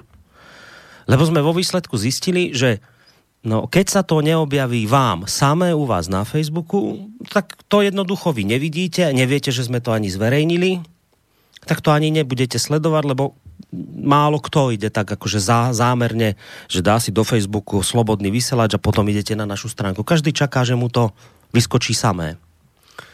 No a tak sa potom ukázalo, že vlastne no keď to nevyskakuje samé, tak vlastne nikto nič nesleduje. A ja som si dovtedy nejak tak myslel, že aké je to dôležité, tie čísla na Facebooku, že, že wow, že a zdieľania a, a, a lajky a čo a neviem čo a a potom, keď som pochopil, že ako, ako sa to dá ľahko odfiltrovať, len vám niečo nevyskočí a vy ani neviete, že to neviete, lebo, to vám, nik, lebo vám to ten Facebook neukázal, tak sa to proste celé zosype. Zrazu som pochopil, aké je to všetko virtuálne. Ste také, že keď sa urobí niekto maličký zásah, drobný zásah, tak sa to celé zosype niekde do priepasti. A preto si vrátim, že nakoniec pochopíte tú, tú virtuálnosť a tú napadnutelnosť toho celého, že ako sa to dá všetko krásne umlčať. Napríklad takýmto spôsobom. A teraz, keď o tom hovorím, predpokladám, že mnohí poslucháči ani o tom len netušia, že sa niečo takéto udialo možno dva mesiace dozadu, že sme sa celý, ja neviem, či dva týždne neukazovali na Facebooku vôbec. Ani nevedia. Čiže čo týmto ja chcem všetkým povedať je, že ja vnímam všetky možné manipulácie, ktoré sú tu. Kadejaké, napríklad takéto facebookové, tam Cambridge Analytica. Vysielame tu 7 rokov a, a vždy proste počúvam nové a nové finty. Bol tu pán doktor Peter Marman, psychológ. Špeciálne sme mali rela- niekoľko častí relácií o reklame, ako vás manipulujú a tak ďalej. To, to nie je, že teraz ja tu vidím za všetkým spiknutie. Ja sám proste nie som typ človeka, ktorý by e, teraz ja neviem, že všetko tu riadi Soros a Amerika. Nie, nie. Ja len hovorím, že tie manipulácie, ktoré tu máme okolo seba, sú faktom. Je ich kopec. A len tým chcem povedať, že A teraz v tom kopci tých manipulácií diskusia o tom, či nás manipulujú prieskumy alebo nemanipulujú, mi príde proste zbytočná. Nie sú zbytočné voľby, ale zbytočná diskusia o tom, do akej miery mňa prieskumy manipulujú alebo nemanipulujú, lebo hovorím, už z princípu veci vás tie prieskumy vždy musia manipulovať. Vždy. Ako ľudskú bytosť vás vždy musia manipulovať, lebo, lebo tam, kde sú vysoké čísla, tam majú mnohí ľudia tendenciu potom ísť, že však to je strana, kde má význam niečo odozdať, keď vidíte nízke číslo, tak to nemá význam, lebo však čo môj e, hlas rozhodne. Čiže vždy vás budú nejakým spôsobom tie prieskumy manipulovať. Vždy. Ale hovorím, opakujem, to neznamená, že teraz s tým hovorím, že nejdete voliť, to nemá význam. Len toto som tým chcel povedať, tak hádam, to už bolo teraz trošku zrozumiteľnejšie. Vlčko. No, já, e, pro mě bylo e, nejpřínosnější zjištění, že jsem technicky, pokud jde o přístup e, na stránky slobodného vysílača 100 let za opicema, ale že mi to zároveň umožnilo to, že jsem vůbec tu blokádu e, slobodného vysílača ze strany f, e, Facebooku nezaznamenal. Protože já e, chodím Eh, nikoliv na Facebook, ale na vaší webovou stránku. A tam žádná blokáda nebyla. A když hmm. už jdu na, na Facebook kvůli ohlasům, tak e, patří mezi ty, který tam nejdou přes ty, tou cestou, co ty si říkal, ale ty, který do vyhledavače poctivě napíšou Facebook Slobodný vysílač a dostanou se přímo tak. na no. stránku. Tak. A, a dělám to proto, že jsem o té možnosti toho automatického spojení nevěděl. A ja k tomu len teda dodám teraz ten záver, čo si povedal. A takto, takto je, ako je to s tým Facebookom, tak tak je to presne aj s tými voľbami podľa mňa. Nebudú vás manipulovať vtedy, keď vy vyviniete nejakú aktivitu a nenecháte sa len tak unášať tým, čo vám kto podsunie. Pretože to je, to je ten príklad s tým Facebookom. Keď budete čakať na to, čo sa vám vyskočí samé na vašu obrazovku, tak vám vravím, že vám dva týždne nevyskakovalo od nás nič. A mnohí ste si to ani nevšimli. A takto vás budú, takto vás budú manipulovať rovnakým spôsobom, pokiaľ vy nevyviniete nejakú aktivitu. Ale debata o tom, či nás prieskumy manipulujú alebo nemanipulujú, to podľa mňa aktivita nie je. Čiže preto som tento príklad dal a tu ja vidím akoby tú spojitosť. Áno, keď si dáte tú námahu a nie je veľká, dáte si tú námahu, dáte si Facebook a do toho vyhľadáča naťukáte slobodný vysielač, tak ak aj nás bude blokovať tým spôsobom, že nebudeme na feede, tak vy, ktorí ste vykonali aktivitu, ten príspevok uvidíte. Vy, ktorí ste aktivitu nevykonali, žiadnu, tak ten príspevok neuvidíte a ani neviete, že ho neuvidíte. Čiže neviete nič v tej chvíli. Viete? Tak to som tým chcel len povedať. A Ideme na ďalšie maily, Vlčko, čo povieš? Jasný, som s nima. Uh, dobrý večer, prajem páni, obraciam sa na vás z môjho pohľadu s absolútne zásadnou otázkou. Je podľa vás ešte v súčasnej dobe a pri dlhodobom nastavení globálneho riadenia planéty vôbec možné, rozumejme historicky plánované a úspešne realizované dlhodobo mainstreamom, školstvom, církvou, veľmi silno podporované naprogramované a veľmi sofistikovane riadené programovanie a osprostievanie ľudí. No tak mám pocit, že presne týmto mailom ideme tam, kde som niečo už hovorila ja, aby si tak malá krajina ako je Slovensko mohla slobodne, to teda tak ako keby do úvodzoviek vybrať, kto jej bude vládnuť. Ja na toto mám svoj názor, myslím si, že sme posledná generácia, ktorá má možnosť niečo zmeniť a máme ešte čiastočne slobodnú vôľu, ale poprosím vás o ten váš a poprosím obi dvoch, aby ste sa k tomu nezávisle vyjadrili. Tak toto napísal Mišo, ktorého pozdravujem, lebo viem, o koho ide, tak aj pozdravujem veľmi pekne. Uh, no, ja, my sme vlastne teraz posledné minúty presne debate na toto venovali, čiže myslím, že v tejto chvíli asi už odpovedať na tento mail nemusíme špeciálne, aspoň teda ja tu potrebu nejak necítim, ale ak ty chceš k tomu vočko niečo, tak dodaj prípadne. Já bych tu situaci zase neviděl až tak tragicky. E, srovnejme si e, to, co máme my dnes, tu šíři informací, ke kterých jsme schopní se dostat, s tím, co bylo ve středověku. tenkrát ty lidi byli manipulovaní daleko víc, brutálněji a e, nějak s tím žili. Prostě, aby oni přišli k informacím mimo toho, co jim sdělili kupci, který projížděli jejich obcí nebo, nebo městečkem, co jim říkal pan farář skazatelny, co jim říkal panský dráb, když je hnal na robotu, tak e, mimo tyhle tři zdroje informací neměli vůbec nic. My máme dneska rozhlas, televizi, internet a mm, je jenom na nás, co si e, vybereme z té obrovské informační nabídky, kterou, kterou nám ta nová technika e, umožňuje. A jestliže se bavíme dneska o tom, že volby může na Slovensku vyhrát Igor Matovič, tak já si neumím představit, že nás nějaký ten světový Soros nebo Iluminát nebo e, kdokoliv jiný, takže to na Slovensku zmanipuloval tak, aby vyhrál přesně pan Matovič. To si fakt neumím, neumím představit. Vieš čo, len teraz mi napadlo, keď ťa počúvam, tak sa tak usmievam, že, že tam tí v stredoveku nič nevedeli, že ako sme od nich my lepšie, keď všetko vieme. Vidíš, ale tam s tým Facebookom sa ti ukázalo, ako dobre, že si nevedel, lebo si sa zachoval správne tým, že si nevedel. Že niekedy, niekedy vedomosť nie je ešte zárukou toho, že sa budeš správne rozhodovať. Jo, to je kouzlo nechtěného blízku, ale, ale e, rozhodně náš přístup k informacím je nesrovnatelný s tím, co bylo, co bylo před stolety. Jo. To, to Áno, len zase už niekto hovorí o informačnom pretlaku, ktorý ti je nakoniec tiež na dve veci. Vieš, to je že, nebezpečí. Že... To je nebezpečí.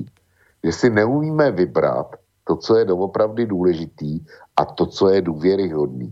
A leckdy ani nemáme šanci, aby sme si to mohli vybrať. No a ja som to už dnes to meno spomínala v týchto reláciách, ho často spomínam. Aj často ho samozrejme spomínajú poslucháči eh, Emila Páleša, s ktorým som na toto robil tému. A on eh, nazval práve toto, celý tento internetový svet a tento pretlak informácií ako takými novo, novodobými sirénami, ktoré lákali kedysi námorníkov uh, a potom ich hubili tak on že novodobé sirény sú toto. Toto, ten, tento celý informačný pretlak, ktorý vás priláka, vy sa mu odovzdáte, všetku svoje súkromie mu vysypete a máte pocit, že všetko viete, ale v skutočnosti ste len zahrabaní informáciami, že to sú také nové lákadlá. On vraví, že vo výsledku, čo máte dnes spraviť, presne musíte proste tieto lákadlá akoby odmietnúť ste nejak sa vrátiť do toho, že ne, nepotrebujete proste toľko to tých informácií, lebo vo výsledku nie ste o nič múdrejší, o nič lepšie sa neviete rozhodovať. Čiže jeho recept bol práve, že preč od týchto sirén. Takže aj takýto pohľad. No, Borisku, eh, on vsadil na to, eh, co, prove, co provedl se svými námořníky Odysseus, aby proplul skalou, a Charybdou. On e, sám se, on jim zalepil uši voskem, aby, nesli, aby neslyšeli sirény. Jo. A sám se přivázal ke stěžni aby, e, a ty uši si nechal volný, aby je slyšel. Já odmítám si zacpat uši voskem a použiju jiný příměr. Byla, e, byly ty sirény, e, skala a charybda, to je pravda. Ale přesto tam lodi propluly, aniž by stroskotali. A propluly proto, že si na, na nebi plným hvězd ten kormidelník našel e, souhvězdí, který mu věřil, který pro něj určovalo směr. A on, t, on těma nebezpečnýma vodama propul i přes všechny nápra, e, nástrahy. Jo? Čili srovnej, pro mě internet je to plný nebe různých hvězd. Ale každý má možnost si vybrat e, tu svou polárku, která nemění polohu. No, dobrá reakcia. Uh, idem ďalej, lebo už sme pomaly pri 11. hodine a mailov je tu ešte dosť, tak poďme na ďalšie otázky. Je už teda jasné asi každému, že Amerika Jasný, definitívne no, padla, Amerika je už dnes pase. Nostradamus nám píše, že dovolím si predpovedať takýto vývoj.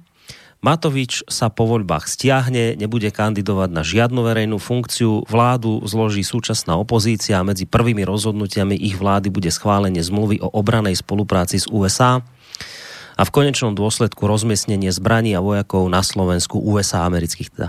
Stratíme posledný zvyšky suverenity, toto je pravý cieľ ľudí v pozadí. Čo si o tom myslíte? Skúsiš na to, Vočko, odpovedať? E, skúsim na to odpovědět já nevím, jestli se pan Matovič eh, jako odebere do ústraní. Představa, že by vyhrál volby nebo byl minimálně eh, nejsilnějším poslaneckým klubem budoucí vládní většiny a upozadil se a nechtěl do ničeho zasahovat a e, vzdal se možnosti exhibovat v televizi, v rozhlase, e, kdekoliv jinde, mi připadá vzhledem k tomu, co, jak jsem ho viděl, naprosto nepravděpodobná. On možná, nebo on řekl, že připustil, že ne, nemusí být premiérem, když bude nejsilnější, ale že bude chtít ty věci řídit minimálně ze zákulisí, tak jako je to v Polsku eh, s panem Kačinským, to pokládám za naprosto jistý. E, jádrem otázky posluchače je, ta záležitost s americkou základnou. Ano, to, to se klidně může stát, že to bude to první, co udělají. Hmm. Může se to stát a uvidíme. Ale nechci potom ti, kteří e, je budou volit a nelíbí se jim americká základna. Protože myslím si, že jsou i takový a že jich nebude zrovna málo. Tak nech si tu americkou základnu přičtou sami sobě. A zrovna tak nechci tu americkou základnu, e, přičtou sami sobě. Ti čtyři Slováci z těch deseti, kteří momentálně nejsou ochotní volit, necho, eh, ochotní jít volit a vadí jim to taky. Čili máte to ve svých rukou. No, ja to poviem takto. Existuje jeden významný politik, ktorý uh, ktorému dnes tečie do topánok a vyzerá to nádejne, že by sa možno mohol objaviť vo vysielači. A keď sme sa spolu rozprávali, tak naznačil, že na toto je obrovský tlak. Práve na mm, americké základne, letiska a tak ďalej. Nebudem dopredu viacej hovoriť, aby som ne, nepokazil to, čo sa tu možno podarí. Ale my sme mali nedávno aj reláciu s pánom doktorom Nábielkom, takú na predvolebné témy a on presne toto hovoril. V skutočnosti tieto voľby sú o tomto. O tom, či tu budeme mať americké základne, alebo nebudeme. O tom, či si sem pustíme vo väčšej miere migrantov, alebo nepustíme. A ja viem, že nás v tejto chvíli počúva aj veľké množstvo voličov Igora Matoviča, ktoré je možno sympatické, to, čo tento pán hovorí, len ja vždy v tejto chvíli musím povedať túto vec. Predstavte si, koho on má najväčšieho odborníka na bezpečnostnú e, stratégiu Slovenska, alebo teda obrannú stratégiu Slovenska. Veď jeho bezpečnostný expert je Jaroslav Nať.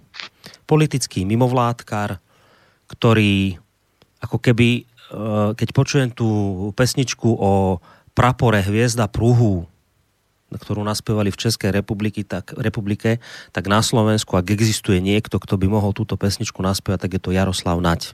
Amerikanofil obrovského rozmeru, ktorý už hovorí o ruskej hrozbe a celý nedočkavosťou horí preto, aby tu tieto základne boli. To je najväčší expert pána Matoviča na bezpečnostné otázky. Čiže, čiže z tohto hľadiska Áno, áno, že hlas týmto ľuďom ja jednoducho vnímam tak, že to je hlas pre americké základne. A to, čo povedal Vočko, ostať sedieť doma, znamená rovnako tak presne to isté. Hlas pre americké základne na Slovensku. Ale z toho, čo som teda počul na vlastné uši a budem rád, ak to do budúcna a v dohľadnej dobe budete na vlastné uši, uši počuť aj vy, na toto, práve na toto má byť obrovský tlak, aby sa toto presadilo. Uh, ďalší mail. Podľa rozhovoru Matoviča a Procházku sa už pred voľbami vedelo, že Kotleba sa dostane do parlamentu podľa interného prieskumu v čase, keď mainstreamové prieskumy ukazovali 2%. Dnes som videl prieskum nejakej tej onej nováckej agentúry Abakis a podľa nej mal Kotleba 16%, to sa mi nejak nezdá. No, tak opäť sme pri tej téme e, prieskumov. Neviem, či k tomu chceš niečo, Vočko, dať ešte dodať. Já ten průzkum neznám, neviděl jsem ho a slyším o tom prvně ale že by, že by mě nějak obrovsky zaskočilo, kdyby pan Kotleba udělal 16%, tak to říct nemůžu.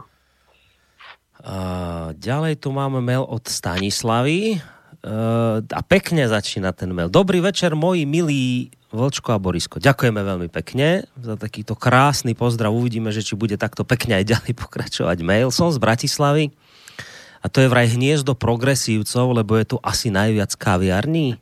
Nie, neverím v úplné zbubnutie Bratislavy a verím v, tichého voliča. V Bratislave nie je in hlásiť sa k vlasti, ale stretávam, chvala Bohu, dosť ľudí, ktorí priznajú vlast, pozitivitu po dlhšom rozhovore.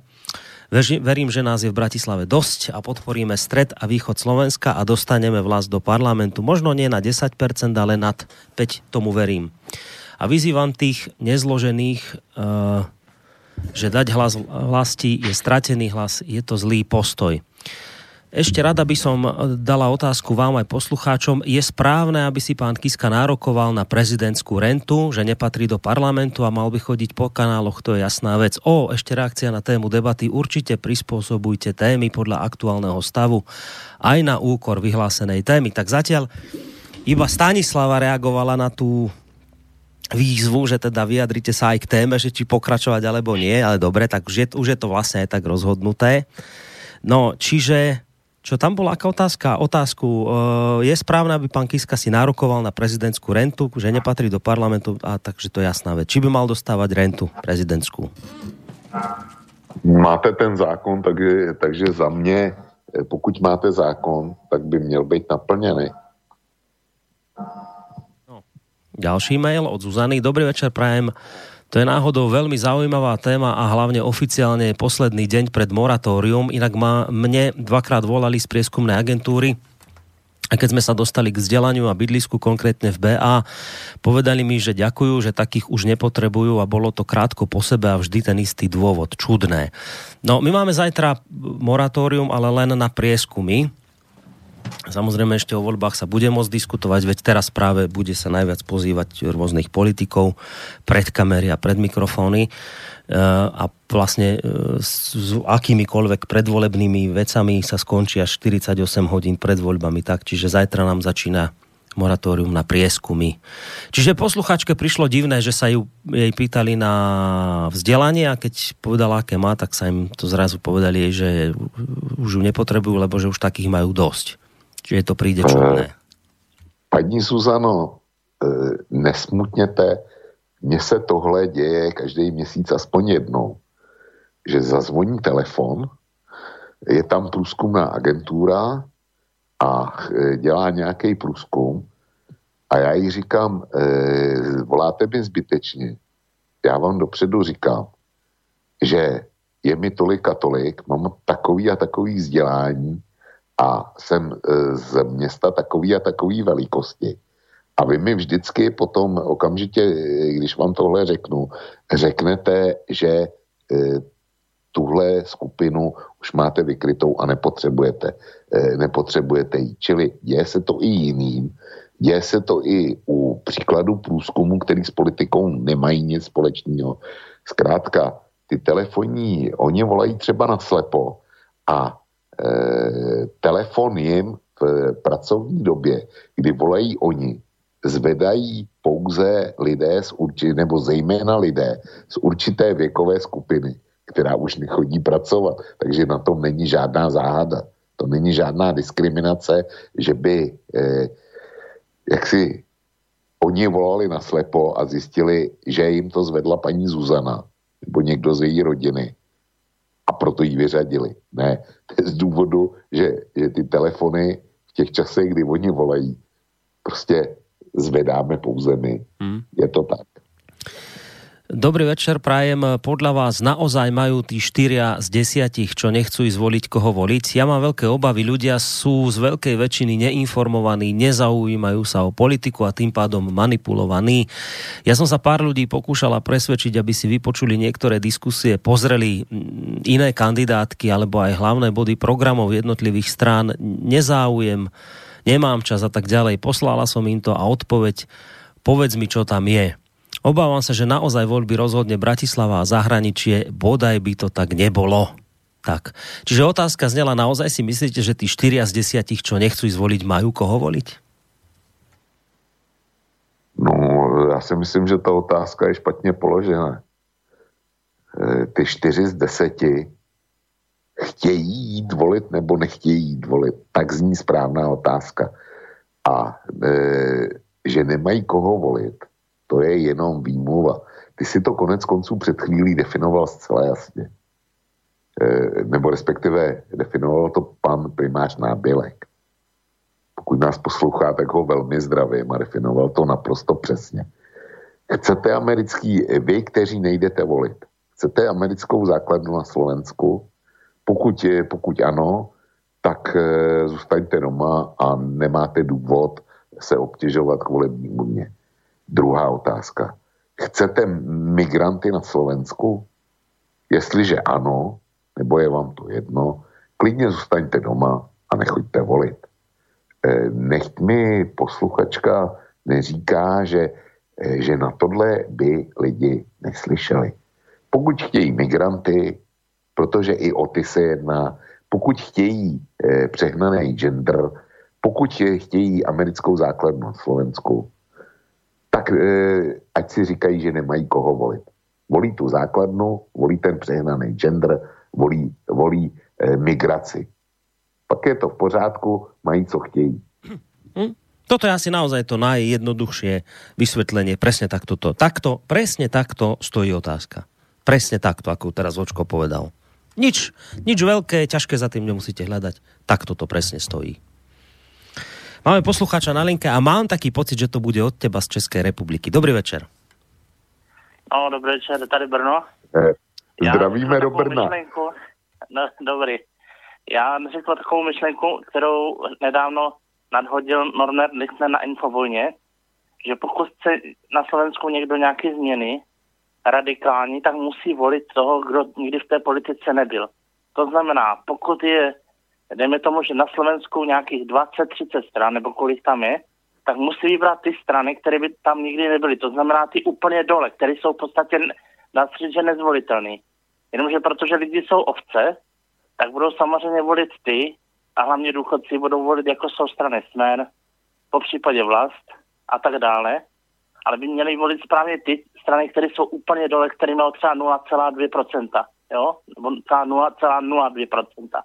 A nebo, to mě napadlo kdysi dávno, to si myslím, že říkal i Norbertovi, že pokud chcou lidi, aby se strana Smer e, změnila, tak ať tam vstoupí, jdeme tomu, že 50-100 tisíc Slováků a tu stranu, a tu stranu změnit zevnitř, jo? Otázka je, jestli to vůbec by to šlo, protože spousta lidí taky vstoupila v 68. do KSČ a nakonec poznali, že je to nezměnitelný, jako třeba Miloš Zeman, a i Václav Havel byl komunista, taky v těch 60. letech a spousta dalších, jo. Takže to je vše. Díky Václav Havel nebyl komunista. Ale byl v té straně velkou. Byl tam asi rok nebo půl roku. Nebyl. A to je jedno. No dobre, chceš ešte ďalej pokračovať? Ja? No, Chci? dobre. Tak pok- no ale no, nemyslím akože v relácii, ale myslím v reakcii na poslucháča. No, samozřejmě, že no. chci reagovat na posluchače. Základní premisa zněla, že jestli lidi chtějí něco v politice změnit, tak musí volit strany a lidi, kteří v politice nebyli. Podle mě to je, eh, ať se na mě posluchač z Brna nezlobí, je to náš stabilní posluchač a já se do něj nechci trefovat, tak ať to nebere osobně, co řeknu dál. Tohle, tahle vize, tahle premisa, to je prostě blud, nic jiného než blud. A měl by to vědět přesně on, ať si vzpomene na věci veřejní. Jakým způsobem fungovaly v české politice to byli přece ti, kteří v politice nikdy nebyli. Nebyli ušpiněni skandálama, nebyli e, do ničeho namočený. Byli to takzvaní lovci politických dinosaurů, e, že vyženou ty, kteří to všechno skazili. A nakonec co udělali? Spojili, když se dostali do parlamentu, spojili se s ODS, s tou nejhorší ODS, která byla. Spojili se s Kalouskem a jeho, jeho partají a vytvořili tu šílenou, eh, tu šílenou vládu, která skončila tím, že napochodovala zásahová jednotka na úřad vlády. Jo. Takže to je ilustrace toho, jak fungují ty takzvaní noví čistí lidé. Já na ně nevěřím. A je to stejný, eh, o, kdysi se říkalo o eh, českých doktorech v nemocnicích, že když chcete dobrou operaci, tak musíte eh, dát úplatek. Eh, já neříkám, že to je dneska takhle, ale eh, 80. leta, tak to byl běžný standard. Mně to připadá, jako kdyby posluchač říkal, víte, když chcete dobrou operaci, tak musíte jít doktorovi, který v nemocnici není a požádejte teda svého eh, obvodáka, aby vám to slepý střevo vyoperoval, protože je to přece taky doktor a není zatížený těma nemocničníma moresama. Jo, takhle fungovat, podle mě tohle nefunguje. Nehledě k tomu, že ty lidi, kteří jsou mimo politiku, nebyli nikdy v exekutivě, tak prostě neumí tu politickou a funkční, eh, funkční eh, rutinu, která je pro řízení, eh, pro chod vlády a pro chod státu nezbytně nutný. Je to jako kdyby říkal, že nejlepší řidič je ten, který ještě, eh, který má čerstvý řidičák, vlastně ještě nejel autem, protože ještě neudělal žádný dopravní přestupek eh, při silničním provozu. Takže já s tím hrubě nesouhlasím, s tímhle názorem. No, ak teda platí to, že treba vyberať politikov, ktorí zatiaľ v politike neboli, tak potom to znamená, že treba voliť progresívne Slovensko, lebo Trubán v politike nebol. No, podľa tejto logiky. A ďalšia vec, že ak e, treba vyberať tých, ktorí sú najnižšie, tak potom rátajte s tým, že si budete vyberať kadejaké strany e, Nory Mojsejovej a niečo podobné. Vočko nemusí asi vedieť, kto to bol, ale alebo je. Ale, ale jo, to já jsem viděl. No, ale... Myslím, že jsem viděl Eh, jeden díl na nejak, no. niektorým slovenským kanálu. No, čiže asi, asi, asi z tohto príkladu je hneď jasné, že ten, kto je celkom na spodku s najhoršími percentami, že to ešte neznamená, že sa najlepšie rozumie tej problematike. Myslím si, že hlas pre takúto stranu je ne, a, a netreba ani ďalej rozprávať. Čiže tuto mi to ani z tohto hľadiska nejako nesedí to odporúčanie. A potom ešte k tomu, k tým 100 tisícom, že dajme dokopy 100 tisíc ľudí a zmeňme stranu, ja neviem, smer zvnútra. No to je všetko pekné. To všetko funguje, ale len pokiaľ to poviete do telefónu, lebo keby ste to začali robiť v realite, tak zistíte, že vy nie, že 100 tisíc, vy máte problém 20 ľudí dať dokopy. Nie 100, 20 ľudí.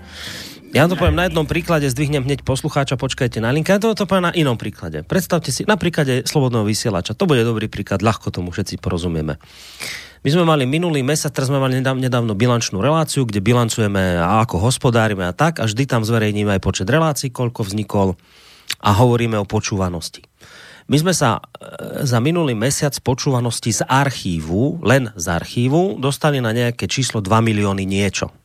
To nie sú samozrejme unikátne prístupy, niekto môže viackrát si kliknúť, to sa takto zarátava, čiže nemusíte za tým vidieť hneď 2 milióny ľudí. Keď rovno to skrešeme na milión reálny, tak predstavte si, že teraz pojete tomu miliónu. Viete, čo stačí? Tí, čo počúvate ten, tam z toho archívu, dajte cent.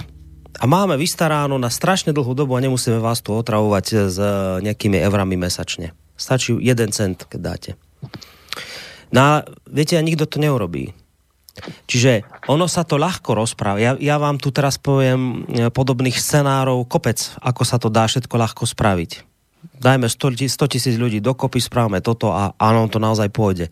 Len tých 100 tisíc ľudí nedáte dokopy, to je presne ten problém. A s tým treba počítať, že jednoducho to tak ľahko nejde. No, posluchač na telefónnej linke, dobrý večer. Dobrý večer, je Tomáš ešte raz. Pozrieme sa na, tie voľby ako na hru. A tá hra má dvoch ako keby účastníkov. Jeden je volič a druhý je ten politik, ktorý bude zvolený. No, v teórii hier viete, čo je najdôležitejšie? To je prvá otázka. Viete mi hneď odpovedať? Neviem, ja neviem, čo je najdôležitejšie. Ja taky ne. Pre toho, kto hrá tú hru. V každej hre, ktorú hráte, decko nech sa spať, maminka mu nadáva. Čo je v tej hre dôležité? No kto presvedč... vládá hru? Kto vládá hru? Maminka vždy vyhrá. A tak sa zamyslite nad tým, koľko vláda hru ten volič a koľko hráda vláda hru ten politik. Potom je otázka, a má, má pre toho voliča tá hra zmysel? Pretože tam to končí ako v šachu iba. Na konci ten volič, na konci štvoročného obdobia si podá s tým politikom ruku, buď mu poďakuje, alebo jednoducho odvrhne. Ale proste ten volič na tej kontrole hre sa vôbec nezúčastňuje. To je amen. Pekne večer. No počkajte, počkajte ešte trošku iba na linka, ak môžete. No tak dajme to teraz do, do nejakej reality, to, čo hovoríte. Teraz tu, my sme tu pred chvíľou hovorili o tom, že teraz tieto voľby sú o tom, či tu budú americké základne alebo nebudú. Vravíte, no. že to celé vlastne nemá význam, lebo aj takto hrajú s nami politici a tí nakoniec všetko kontrolujú. Takže čo, že sedieť doma? No samozrejme, nie sedieť doma, odmietnutý voľby. Eh, tak vy sa zúčastňujete špatnej hry aj pán Korony. Jako, aj ako, čo, že odmietnúť voľby? No samozrejme. A čo spraviť? No zmeniť systém. Na, ta, ta, tak teraz odmietnete voľby a čo bude ďalej po vašom odmietnutí tak volieb? Vy tým, že pôjdete na voľby, niekomu dávate svoju zodpovednosť aj tie realizácie na dobu 4 rokov. Ale vy nemôžete ani nejakým spôsobom ovplyvniť ten výsledok. Vy tú hru nekontrolujete. Ale vy odozdávate svoju moc Chápete? A vy odovzdáte svoju moc dobrovoľne, pán Korony? Vy do, dobrovoľne odovzdáte svoje rádio niekomu? Chápete? Ja vám, ja, ja, ja rozumiem, len ja teraz... Uh, akože tak prakticky sa báme. No dobre, tak vy no, teraz, uh, vy ja teraz odmiet... No, vy, vy... princípu, že ten volič, ktorý tam ide a ktorý tam dá ten hlas, tak odozdáva svoju moc, odozdáva ako keby svoju dušu tomu čertovi. A tá hra nie je pre neho nikdy dobrá. To je logické. Lebo tú hru nikdy nebude kontrolovať. To je špatná hra v teórii hier. Takže keď si to zoberieme z tej podstaty, ja hovorím o podstate toho celého. Nehovorím o tom, že či treba ísť zvoliť, alebo či netreba ísť zvoliť. Ja hovorím o tom, že tá hra je špatná. No, takže no, vám. Dobre, no, dobre. dobre, ďakujem pekne, do počutia. No, tak poslucháča máme z linky. Vlčko. Mě u posluchače scházelo vyjádření, co je teda správná hra. On říká odmítnout systém.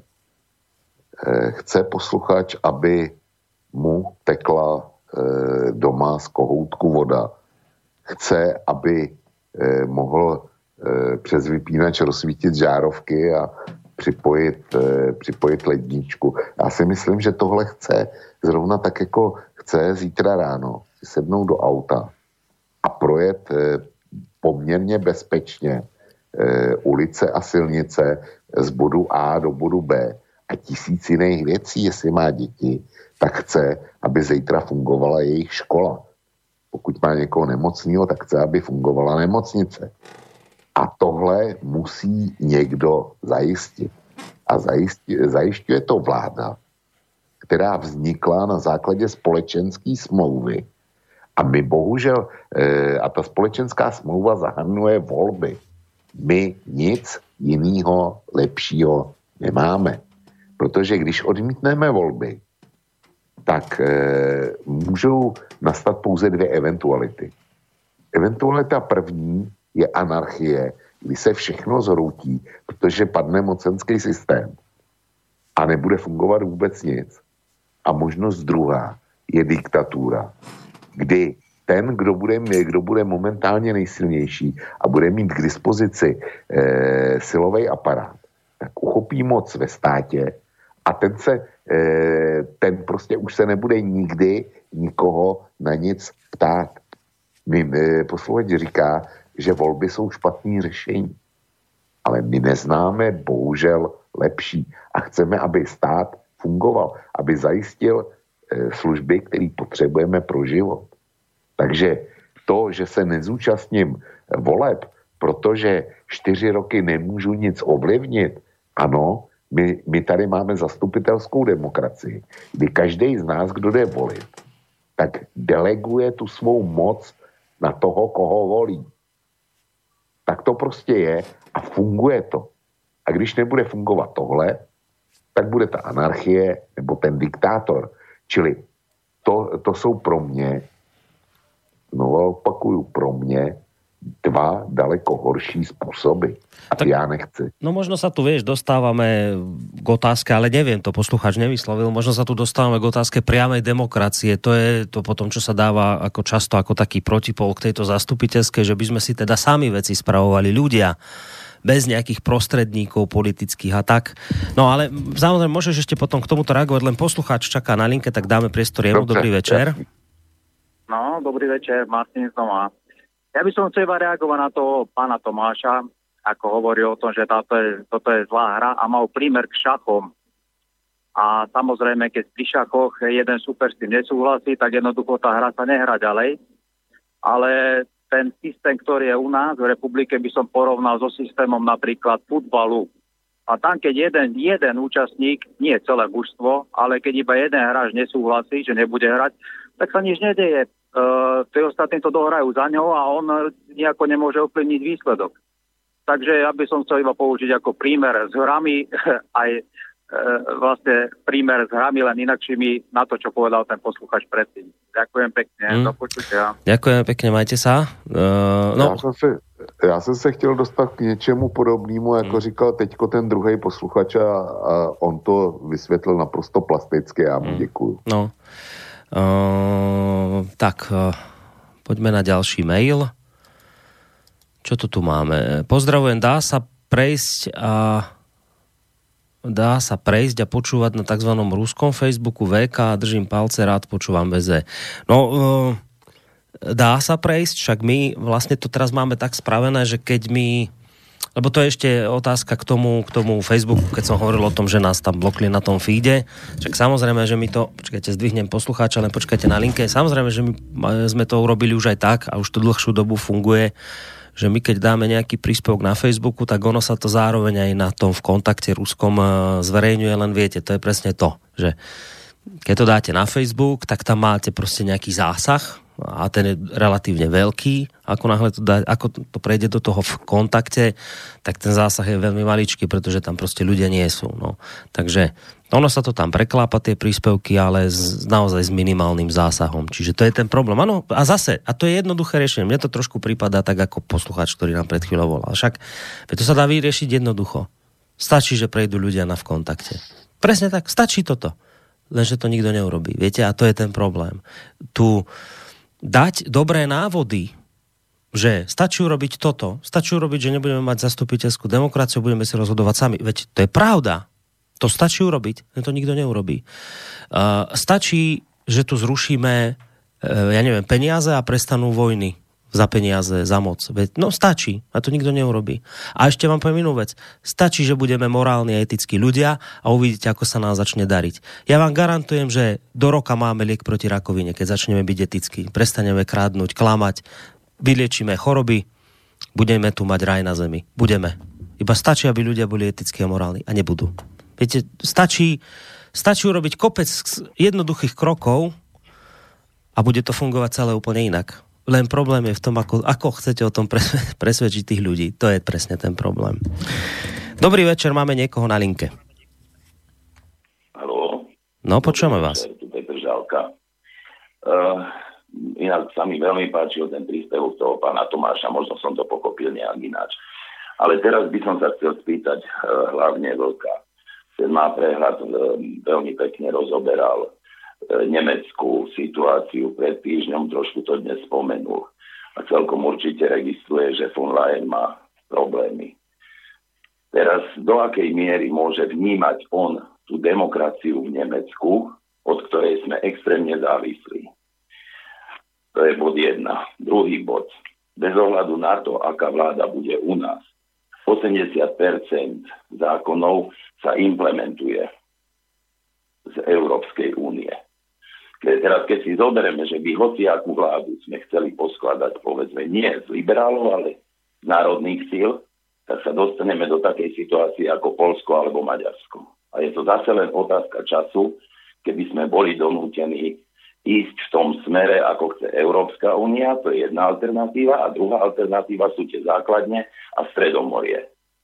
To si myslím, že je jasné, že o čo tu ide, že či sa bude grupa s Európskou úniou viac spájať, alebo pôjde po stopách, alebo v smere amerických záujmov. Aký má na to názor? Dok. Ďakujeme veľmi pekne za telefonát, do počutia. Tak, Vočko, poď. Tam toho bylo, bylo zase těch, těch otázek hrozně moc, ale eh, mě, já neříkám znepokojuje, nebo že mi vadí, ale byl tam ten potón, že cokoliv přijde z Evropské unie, tak nutně musí být špatně. Já s tímhle nesouhlasím a není to pravda. Eh, podívejte se na Slovensku, to, co se tam, to, co se tam událo eh, ve vaší historii, to znamená privatizace, veškerá ta korupce, eh, která na Slovensku je. A to tež platí o České republice. Já teda budu mluvit o České republice. U nás došlo ke gigantickému rozkradení majetku v privatizaci, kterou naordinoval Václav Klaus. Máme korupci, která je dneska Eh, máme, já nevím co, prostě, eh, co jsme si, eh, co nás všechny štve a vadí nám. Ale tohle nám přece nenařídila, ani nezařídila Evropská unie. My se bavíme o tom, jak nás Evropská unie omezuje, ale máme dneska eh, skandály na ministerstvu dopravy eh, se systémem na prodej dálničních známek nebo na ministerstvu obrany s tím, že kupujeme radary pro armádu z české produkce a kupujeme to třikrát dráž, než stejný radar koupilo, koupilo NATO.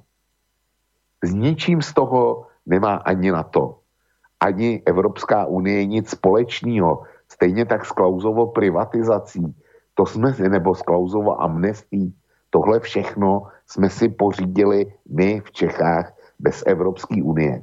A e, argumentujeme tím, že Evropská unie se nám míchá do života tím, že vytváří e, závazní předpisy na zakřivení banánů nebo okurek.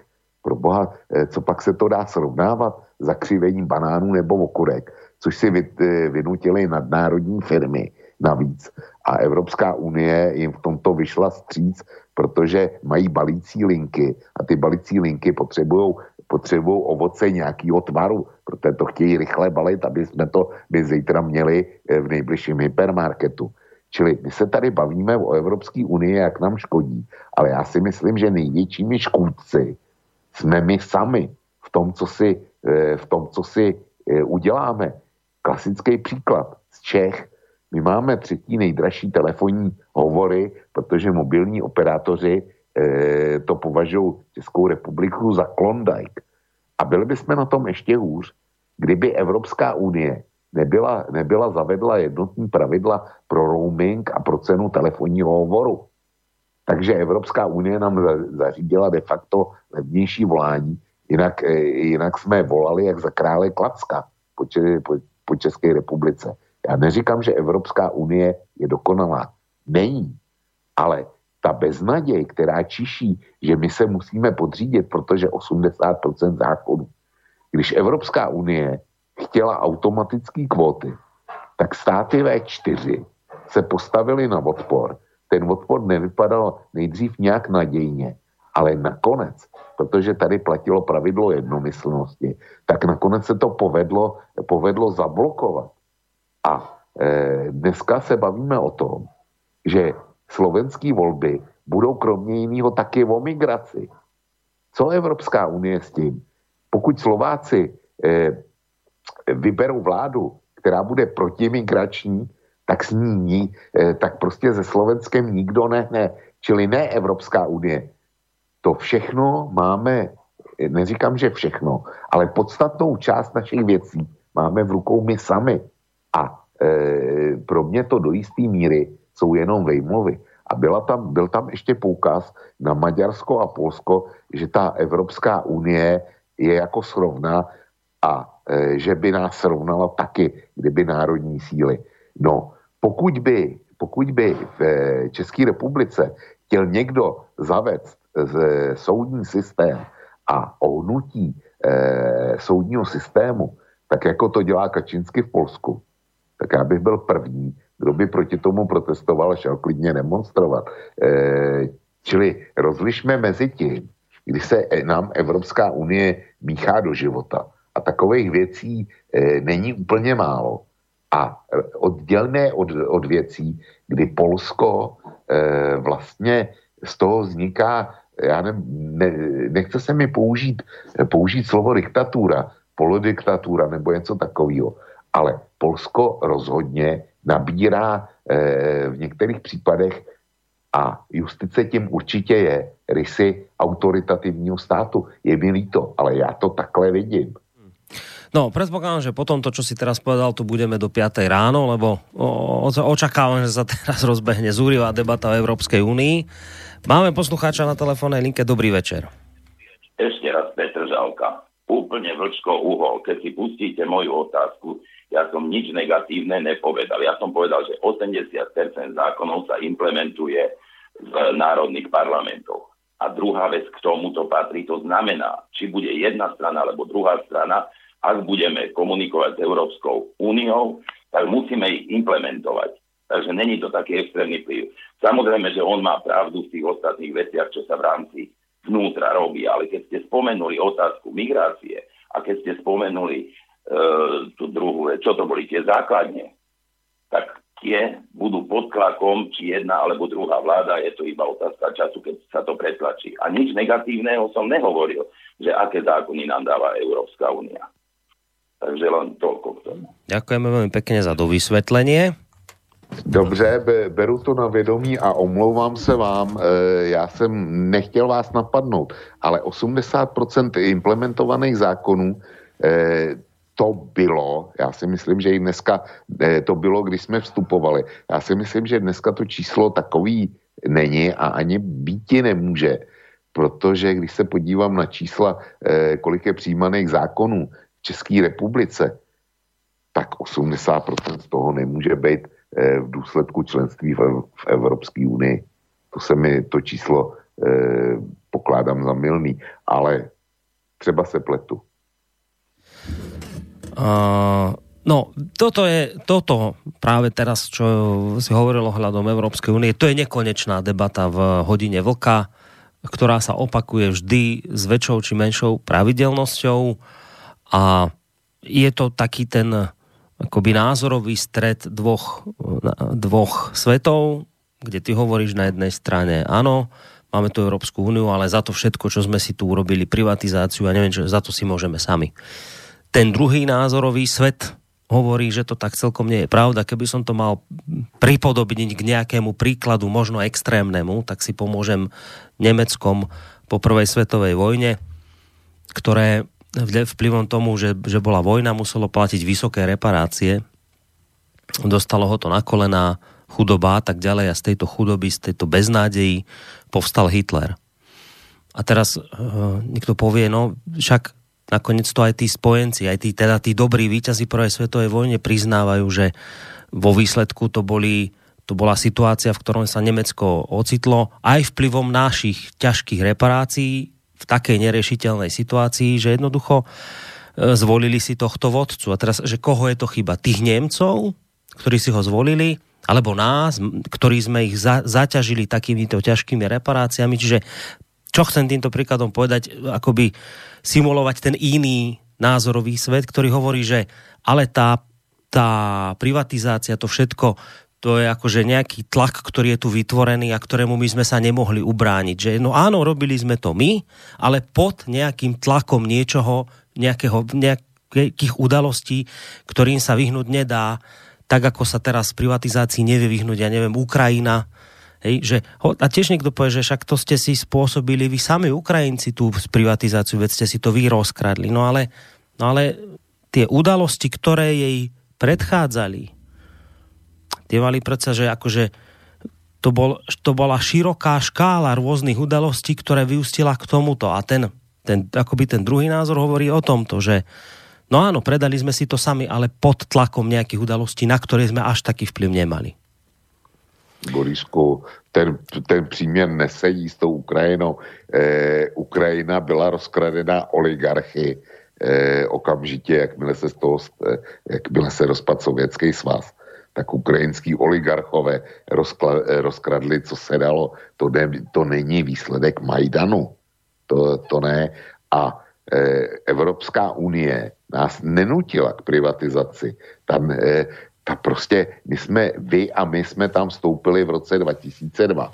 Pokud se ne, ne, ne v roce, e, to bylo později, 2004 myslím, ale to je jedno. E, zkrátka, my jsme vstupovali do Evropské unie dávno po těch dvou privatizačních vlnách, které proběhly. A Evropská unie s tím neměla nic společného. Naopak, byly tady náznaky z Evropské unie, ale tenkrát velmi jemný, protože jsme nebyli členy. A, a ani jsme se členství tenkrát nějak zvlášť nepřibližovali tak e, byly náznaky, že se jim to nelíbilo a že nás předtím varovali. Čili ne, já ten dvojí pohled e, v daném případě prostě odmítám. Zrovna tak jako, e, jako e, amnestie Václava Klauze nebo Václava Havla, abych, abych neukazoval pod jedním směrem. Hmm. Tak to nemělo s Evropskou unii a takových příkladů bych našel e, stovky. Tak to nemělo s Evropskou unii vůbec nic společného. To jsme si udělali my, to byly naše rozhodnutí. My jsme volili, abyste volili svý vlády, který dělali spousty chyb, někdy nevědomých, ale e, dost často vědomých. Takže ne, Evropská unie, já neříkám, že je bez chyby, ale nesvádějme to na ní. To je, na, to je naše vina, nikoho jiného. No, uh, však presne pre toto je to nekonečná debata tu u nás a aj bude toto vlastne nekonečná debata, lebo značná časť poslucháčov bude zastávať názor opačný. Ty si v tomto smere konze- konzistentný, konzekventný, držíš si túto názorovú líniu, čiže tam asi naozaj nejakú že, že koniec tohto sporu asi nie je veľmi v dohľadne. Poďme teda na ďalší mail od Juraja. Zopakujem to, čo som sa kedysi naučil a platí to súčasnej úrovni výrobných síl a zdvihnem telefon, ale počkajte, kým dočítam mail. Súčasnej úrovni výrobných síl nezodpovedajú výrobné vzťahy, to sú tie roztvárajúce sa nožnice medzi tou úzkou masou bohatých a zostatkom chudobných pracujúcich. Zmeniť charakter výrobných vzťahov je možné riešiť len sociálnou revolúciou a tá sa nerobí reformami, ale revolúciou. Revolúcia je násilná zmena existujúceho systému a vládnúca trieda sa nechce zbaviť svojich pôžitkov dobrovoľne. Aj tieto voľby sú len o tom, ktoré straničky vládnúceho politického systému budú slúžiť kapitalistom, veci ich zaplatili. Máme tu papierové strany s papierovými hlavami na čele a tí budú slúžiť zločincom, ktorí si ich platia. Skrátka, s ľuďmi proti ľuďom vo voľbách vráťme sa skutočne ku Gotwaldovskému heslu čelom k masám a nebojme sa populizmu s ľuďmi pre ľudí a nie ako kiska, ktorý sa skrýva za ľudí. No, uh, ak by si chcel hneď na toto reagovať, tak počkaj ešte s reakciou, lebo poslucháč na linke. Dobrý večer. No, dobrý večer, to som zase ja, Martin. Ja som takisto proti tomu, aby boli u nás uh, tieto americké základne, ale trošku ma evokuje robiť teraz takého, jak sa hovorí, diablov advokáta. Keby som bol z opačnej strany, napríklad nejaký progresívec, tak by som si hovoril, že pred 20 rokmi, alebo kedy sme vstúpili do Európskej únii, a vedeli sme, že tam vstupujeme so všetkým týmto, takisto nám hrozí aj uh, títo Američani, lebo sme podpísali s nimi zmluvy v NATO aby som si hovoril, veď sme to všetko vedeli. V, v Nemecku sú základne, v Taliansku, vo Francúzsku sú základne. Všetko sme to vedeli a teraz zrazu sa ideme ako štorcovať. Čo s tým si vydobijeme? Dobre, argument by bol ten, že ako náhle by bola na Slovensku základňa americká, tak by na nás mierili rakety napríklad ruské. Ale ako vieme, že ruské rakety takisto na nás teraz nemieria a v prípade potreby tam nevypalia raketu a neurobia uh, skrátka zónu, kde sa nebude dať prejsť. A takisto, takisto to môžu spraviť Američani, že na nás odpalia túto raketu, by Rusi zase nemohli prejsť cez naše územie. Takže táto argumentácia mi nepripadá uh, ako logická, alebo presvedčená, že to tak musí byť, lebo tie rakety nás môžu aj tak mieriť. No skrátka, ide mi o to, že všetko sme to vedeli a teraz zrazu otvárame oči, že oni k, tým, by k nám chceli prísť. Veď sme to vedeli, súhlasili sme s tým. Ďakujem pekne. Do počutia. No, ďakujeme, majte sa pekne do počutia. Vlčko, chceš k tomu? A ešte ten mail ešte, čo som čítal, samozrejme potom môžeš aj prípadne naň reagovať. No, já začnu tím mailem, protože ten přišel dřív. E, ty argumentaci se celkem nedá nic vytknout. Až na jednu věc. Já si myslím, že většina lidí dneska nechce návrat před rok 89. To je jedna věc. A další věc je, že já osobně v mém věku a s mýma životníma zkušenostma nechci žádný krvavý převrat. Změna společenského řádu by vyžadovala, aby teklo mimořádně hodně krve, pokud by byla vůbec možná. Ona není možná technicky. to se prostě udělat nedá. V dnešních podmínkách určitě ne. To bylo možné po první světové válce, kdy navíc, eh, kdy byl svět o, o, úžasně oslabený, tak byla možná revoluce v Rusku. Dneska eh, by nic takového se už ne, nemohlo stát. A ten socialismus, co jsme tu měli, tak ten je prostě mrtvej a nikdy se nevrátí. A bez ohledu na to, jestli po něm truchlíme. A mě by zajímalo, jestli ten posluchač, který nám napsal, by byl ochoten vzít do ruky samopal a jít do boje, o kterým by věděl, že ho sotva vyhraje, při kterém může zahynout jeho rodina a že to tady může skončit tím, že jeho bydliště se bude podobat eh, rozstříleným syrským městům. Šel by to zkusit? Já si myslím, že ne. A já za sebe říkám, že já teda určitě ne. A teďko eh, k tomu, co říkal posluchač. Eh, ano, eh, ruský rakety na nás můžou mířit i tak, to je pravda. Ale pokud vím, tak rok 89 proběhl, proběhl kromě jiného taky proto, aby jsme se zbavili cizích vojenských základen. A e, budu argumentovat českým příkladem.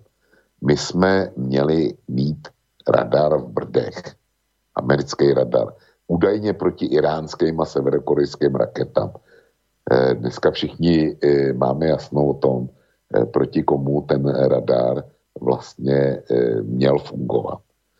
A veřejnost se proti němu do, dost zásadně nebo ze značné míry vymezila. Takže nic není daný předem. Já si myslím, že na volbách záleží. No, ďalší mail, už tak pomaličky ideme k záveru. Ehm, zdravíme ve studiu, myslím, že na vedení státu nepotřebujeme žádné politické strany, protože politici stejně nic neumí. Všichni umí jen hezky kvákat, ale co do odbornosti jsou to břídilové, obklopení rádci a poradci, ktorí im říkají, co dělat a nedělat a přitom sledují vlastní zájmy.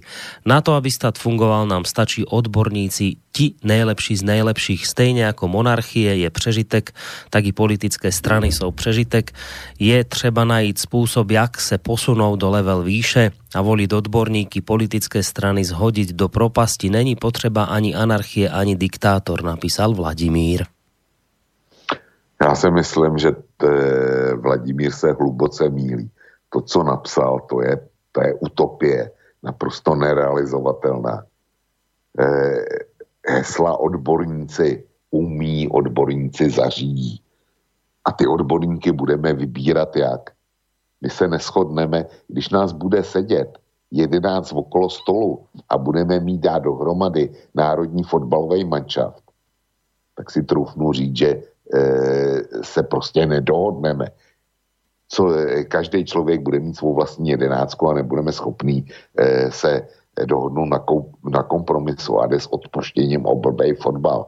Kdo z nás e, ví, kdo je odborníkem, e, nejlepším odborníkem na finance ve státě? Kdo ví, kdo je nejlepším odborníkem na pozici ministra zdravotnictví? Takže rezumé z toho. Systém politických stran se nám může jevit jako, jako překonán. Ale bohužel jsme nevymysleli zatím nic lepšího. Takže nám nezbývá nežít s politickými stranama.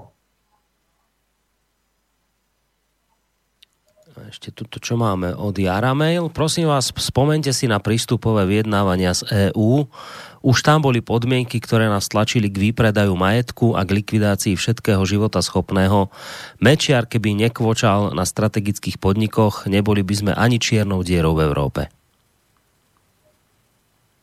No tak já si myslím, že já nevím, e, jaký výjimky si vyjednalo Slovensko, když vstupovalo do Evropské unie ale e, my v Čechách jsme si nějaký výjimky vyjednali. Bohužel jich bylo málo, ale to je, to, to byla opět naše chyba, nikoli v chyba Evropské unie. Ta si držela svou pozici a my jsme, my jsme taky měli držet svou.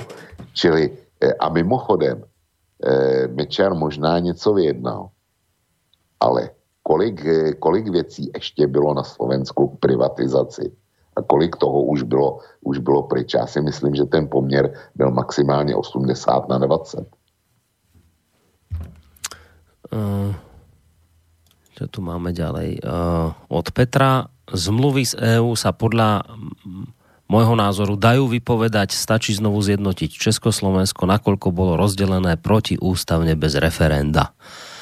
Uh, toto je inak mimochodom teória Rudolfa Vaského, ktorý ktorého tu aj sme už viackrát spomínali, on toto presne túto istú teóriu razí, že treba obnoviť Československo, pretože bolo rozdelené protiústavne a vlastne všetky zmluvy, ktoré boli po rozpade uzatvorené, tak sú vlastne neplatné. No. Takže toto, toto je v podstate skratke to, o čom hovorí Peter.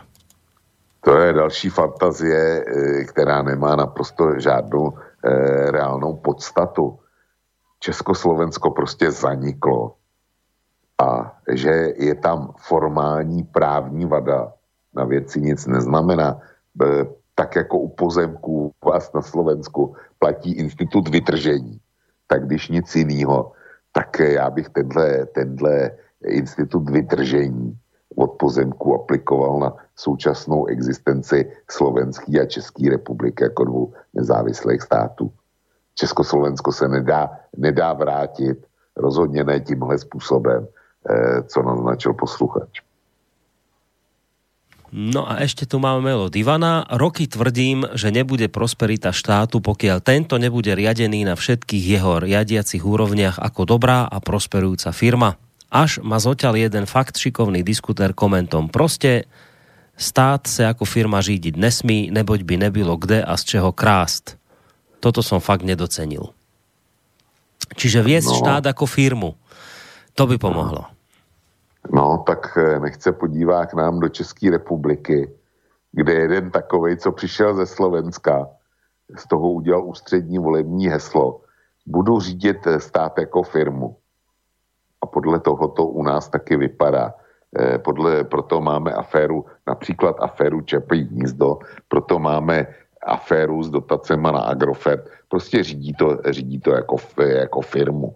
Jo ale e, je to blud opět. Jedná se o blud sám o sobě. Firma, já neznám firmu, která by nebyla založena za účelem toho, aby generovala zisk pro svý majitele. To je jediný kritérium pro to, jestli firma má existovat nebo ne. Generuju zisk, má právo na existenci, negeneruju zisk, bankrotuje. Jenomže stát vykonává spoustu činností, které eh, jsou z, ze své podstaty nevýděleční, ba proděleční a jinak to být taky nemůže. Čili eh, stát je v kontrapozici k, oproti existenci firmy. Takže až vám někdo bude zase vykládat, že stát je potřeba řídit jako firmu a že to je eh, to pravý ořechový, tak před ním vylezte na nejvyšší strom, který v okolí uvidíte. Uh, taká krátka otázka od Peťa. Aký máte názor na stavovský kresťanský štát?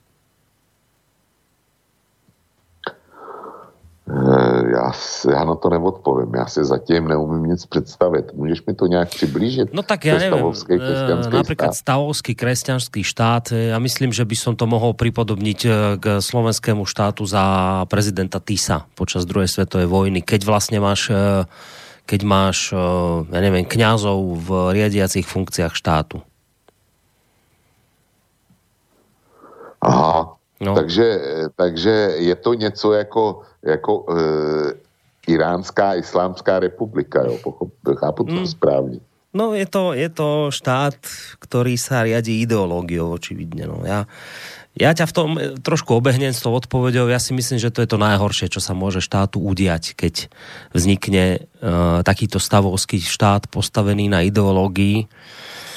Tie dejiny nás učia, že v takýchto situáciách sa deje najviac krívda nespravodlivosti a ja si uvedomujem, že teraz keď to hovorím, tak samozrejme mnohým sa ježia chlpy, lebo iste máme aj veľa takých poslucháčov, ktorí chvália Tisov štát za, za výdobytky, ktoré v tej dobe sme tu mali a tak ďalej. Ja to nepopieram, ale ak sa štát riadi e, ľuďmi, ktorí sú vedení ideológiami, tak pre mňa je to veľmi nebezpečné a vtedy sa deje najviac krutostí, lebo tí ľudia sú vždy hlboko presvedčení o tom, že nad nimi je vyššia sila, ktorá ich oprávňuje k tomu, čo robia a to je vždy veľmi nebezpečné podľa mňa. Takže ak to bola otázka na nás, na nás obidvoch, tak pre mňa v žiadnom prípade.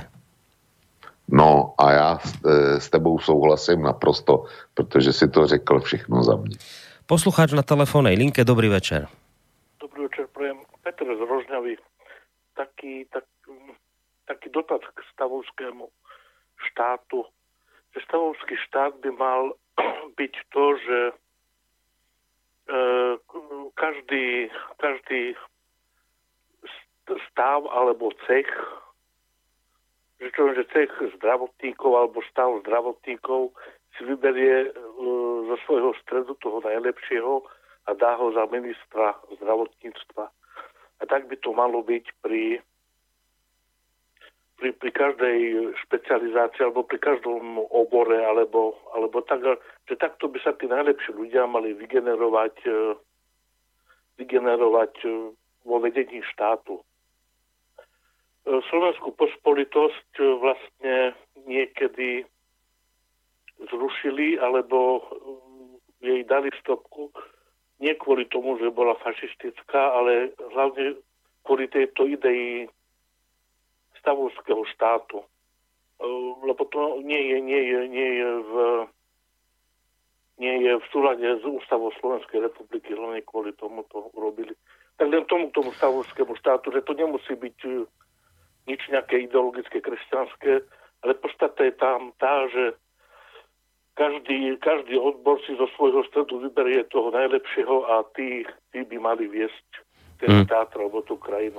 Áno, len tu to bolo, viete, že tu bolo a ešte ten privlastok, že stavovský kresťanský štát, on sa pýtal na tento, čiže ja, ja predpokladám, že keď je to stavovský kresťanský, tak ten štát sa musí potom riadiť ideológiou kresťanskou a z tej bude potom vychádzať aj pri stanovovaní tých odborníkov, že to bude základná podmienka, ktorá tam musí byť iste splnená v tom prípade. To, to, to bol len taký, taký dotaz Hej. a ešte k takej tej beznádeji, že by som chcel povedať, že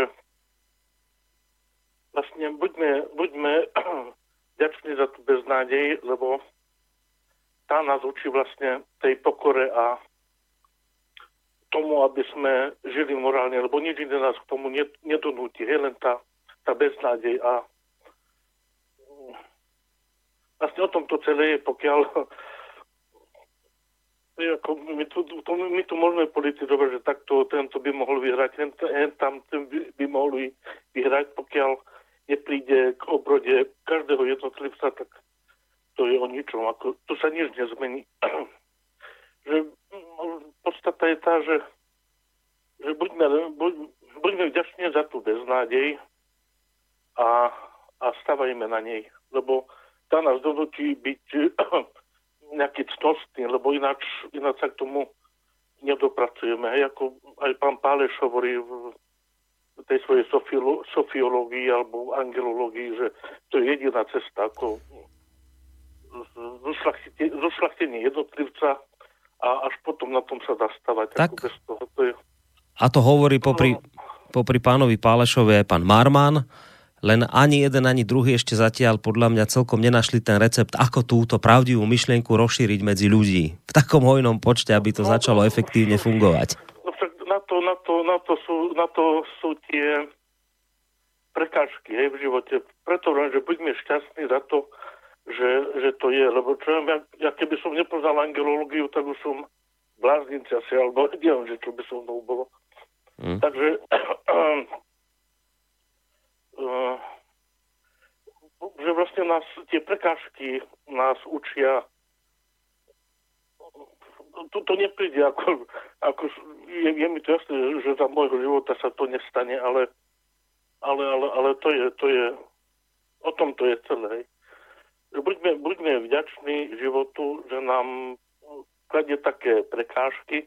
Nevravím, že máme byť pasívni, treba chodiť voriť za svojho najlepšieho vedomia a svedomia, ale ako, ako ste hovorili predtým, že postupno ten schodík vyššie a, a lebo naozaj to potom je také mlatenie prázdnej slamy, že ten toľku, ten hento, ten tamto, ale hej, na, na každom jednom človeku to záleží. O tom to je. Áno, áno. A, a zrejme naozaj ten v tejto chvíli asi najschodnejší recept je ten, že teda ja viem, že ono to už aj tak trochu e, je ošúchaná fráza, ale nič to nemení na jej pravdivosti, že začať teda od seba a vy môžete len ísť teda príkladom ostatným, ktorí to od vás potom môžu odkúkať, môže to na vás vidieť, že to funguje, že toto je asi jediný uh, v tejto chvíli nejaký dostupný recept, aj keď ono to, ono to ide pomaly, samozrejme. Keby sme mali nejaký urychlovač na to, aby to pochopili masy ľudí hneď, tak by to iste lepšie fungovalo, no ale zatiaľ len, len takto. Ďakujem pekne. Ďakujem aj my, majte sa pekne do počutia. Tak aj tam, napriek tomu, že máme takýto pokročilý čas, tak ešte tu máme telefonujúcich poslucháčov, ešte aj nejaký ten mail sa tu objaví, takže dnes to máme pestré poslucháčsky. Čo povieš, Vočko? No, já si myslím, že ta reakce, nebo respektive, že jsme se rozhodli správně. Vyzerá, no vyzerá tak. A tuto ti Zuzana Mel, Mel pekne napísala, že ale Vlku, však v biatlone ste si dobre rozdelili pretekárov, keď každý deň získavate bronzové medaily na majstrovstvách sveta, takže šikovní manažeri to dokážu. Dala aj s takými smajlíkmi. No tak e, u biatlonu hod e, se jim to povedlo, ale biatlon a stát to to sú dve nesrovnatelné veličiny. Veď áno, a to Ale tak aj, vieš, a to tak aj myslela, tak Jasný. Tak ako iro, ironicky. No dobre, pozerám, že som vyčerpal maily a aj ten čas je presne taký, že to tak pekne uk- ukončíme presne o polnoci. Do Ameriky sa už púšťať nejdeme v žiadnom prípade, predpokladám. Dobre, odľahlo mi. Dobre. Tak môžeme si spomaly lahnúť spať. Na nič veľké sme neprišli, ale aspoň sme sa podebatili s poslucháčmi, čo nás samozrejme tešili, lebo to je najlepšie, čo sa môže udiať, keď sa v takejto hojnej miere zapájate. Tak skôr ako sa vočko rozlučia, sa vám chcem všetkým veľmi pekne poďakovať za to, že naozaj ste sa dnes v hojnom počte zapájali aj telefonicky, aj mailovo a že sme sa tu takto spolu s vami mohli porozprávať, podiskutovať, vymeniť si názory a tak ďalej. Takže za toto som vám naozaj veľmi pekne vďačný všetkým z vás. Tak, Vlčko, aj tebe samozrejme za dnešnú reláciu. Tak sa maj pekne a do počutia. Nemáš za co, Borisku, bylo mi potěšením.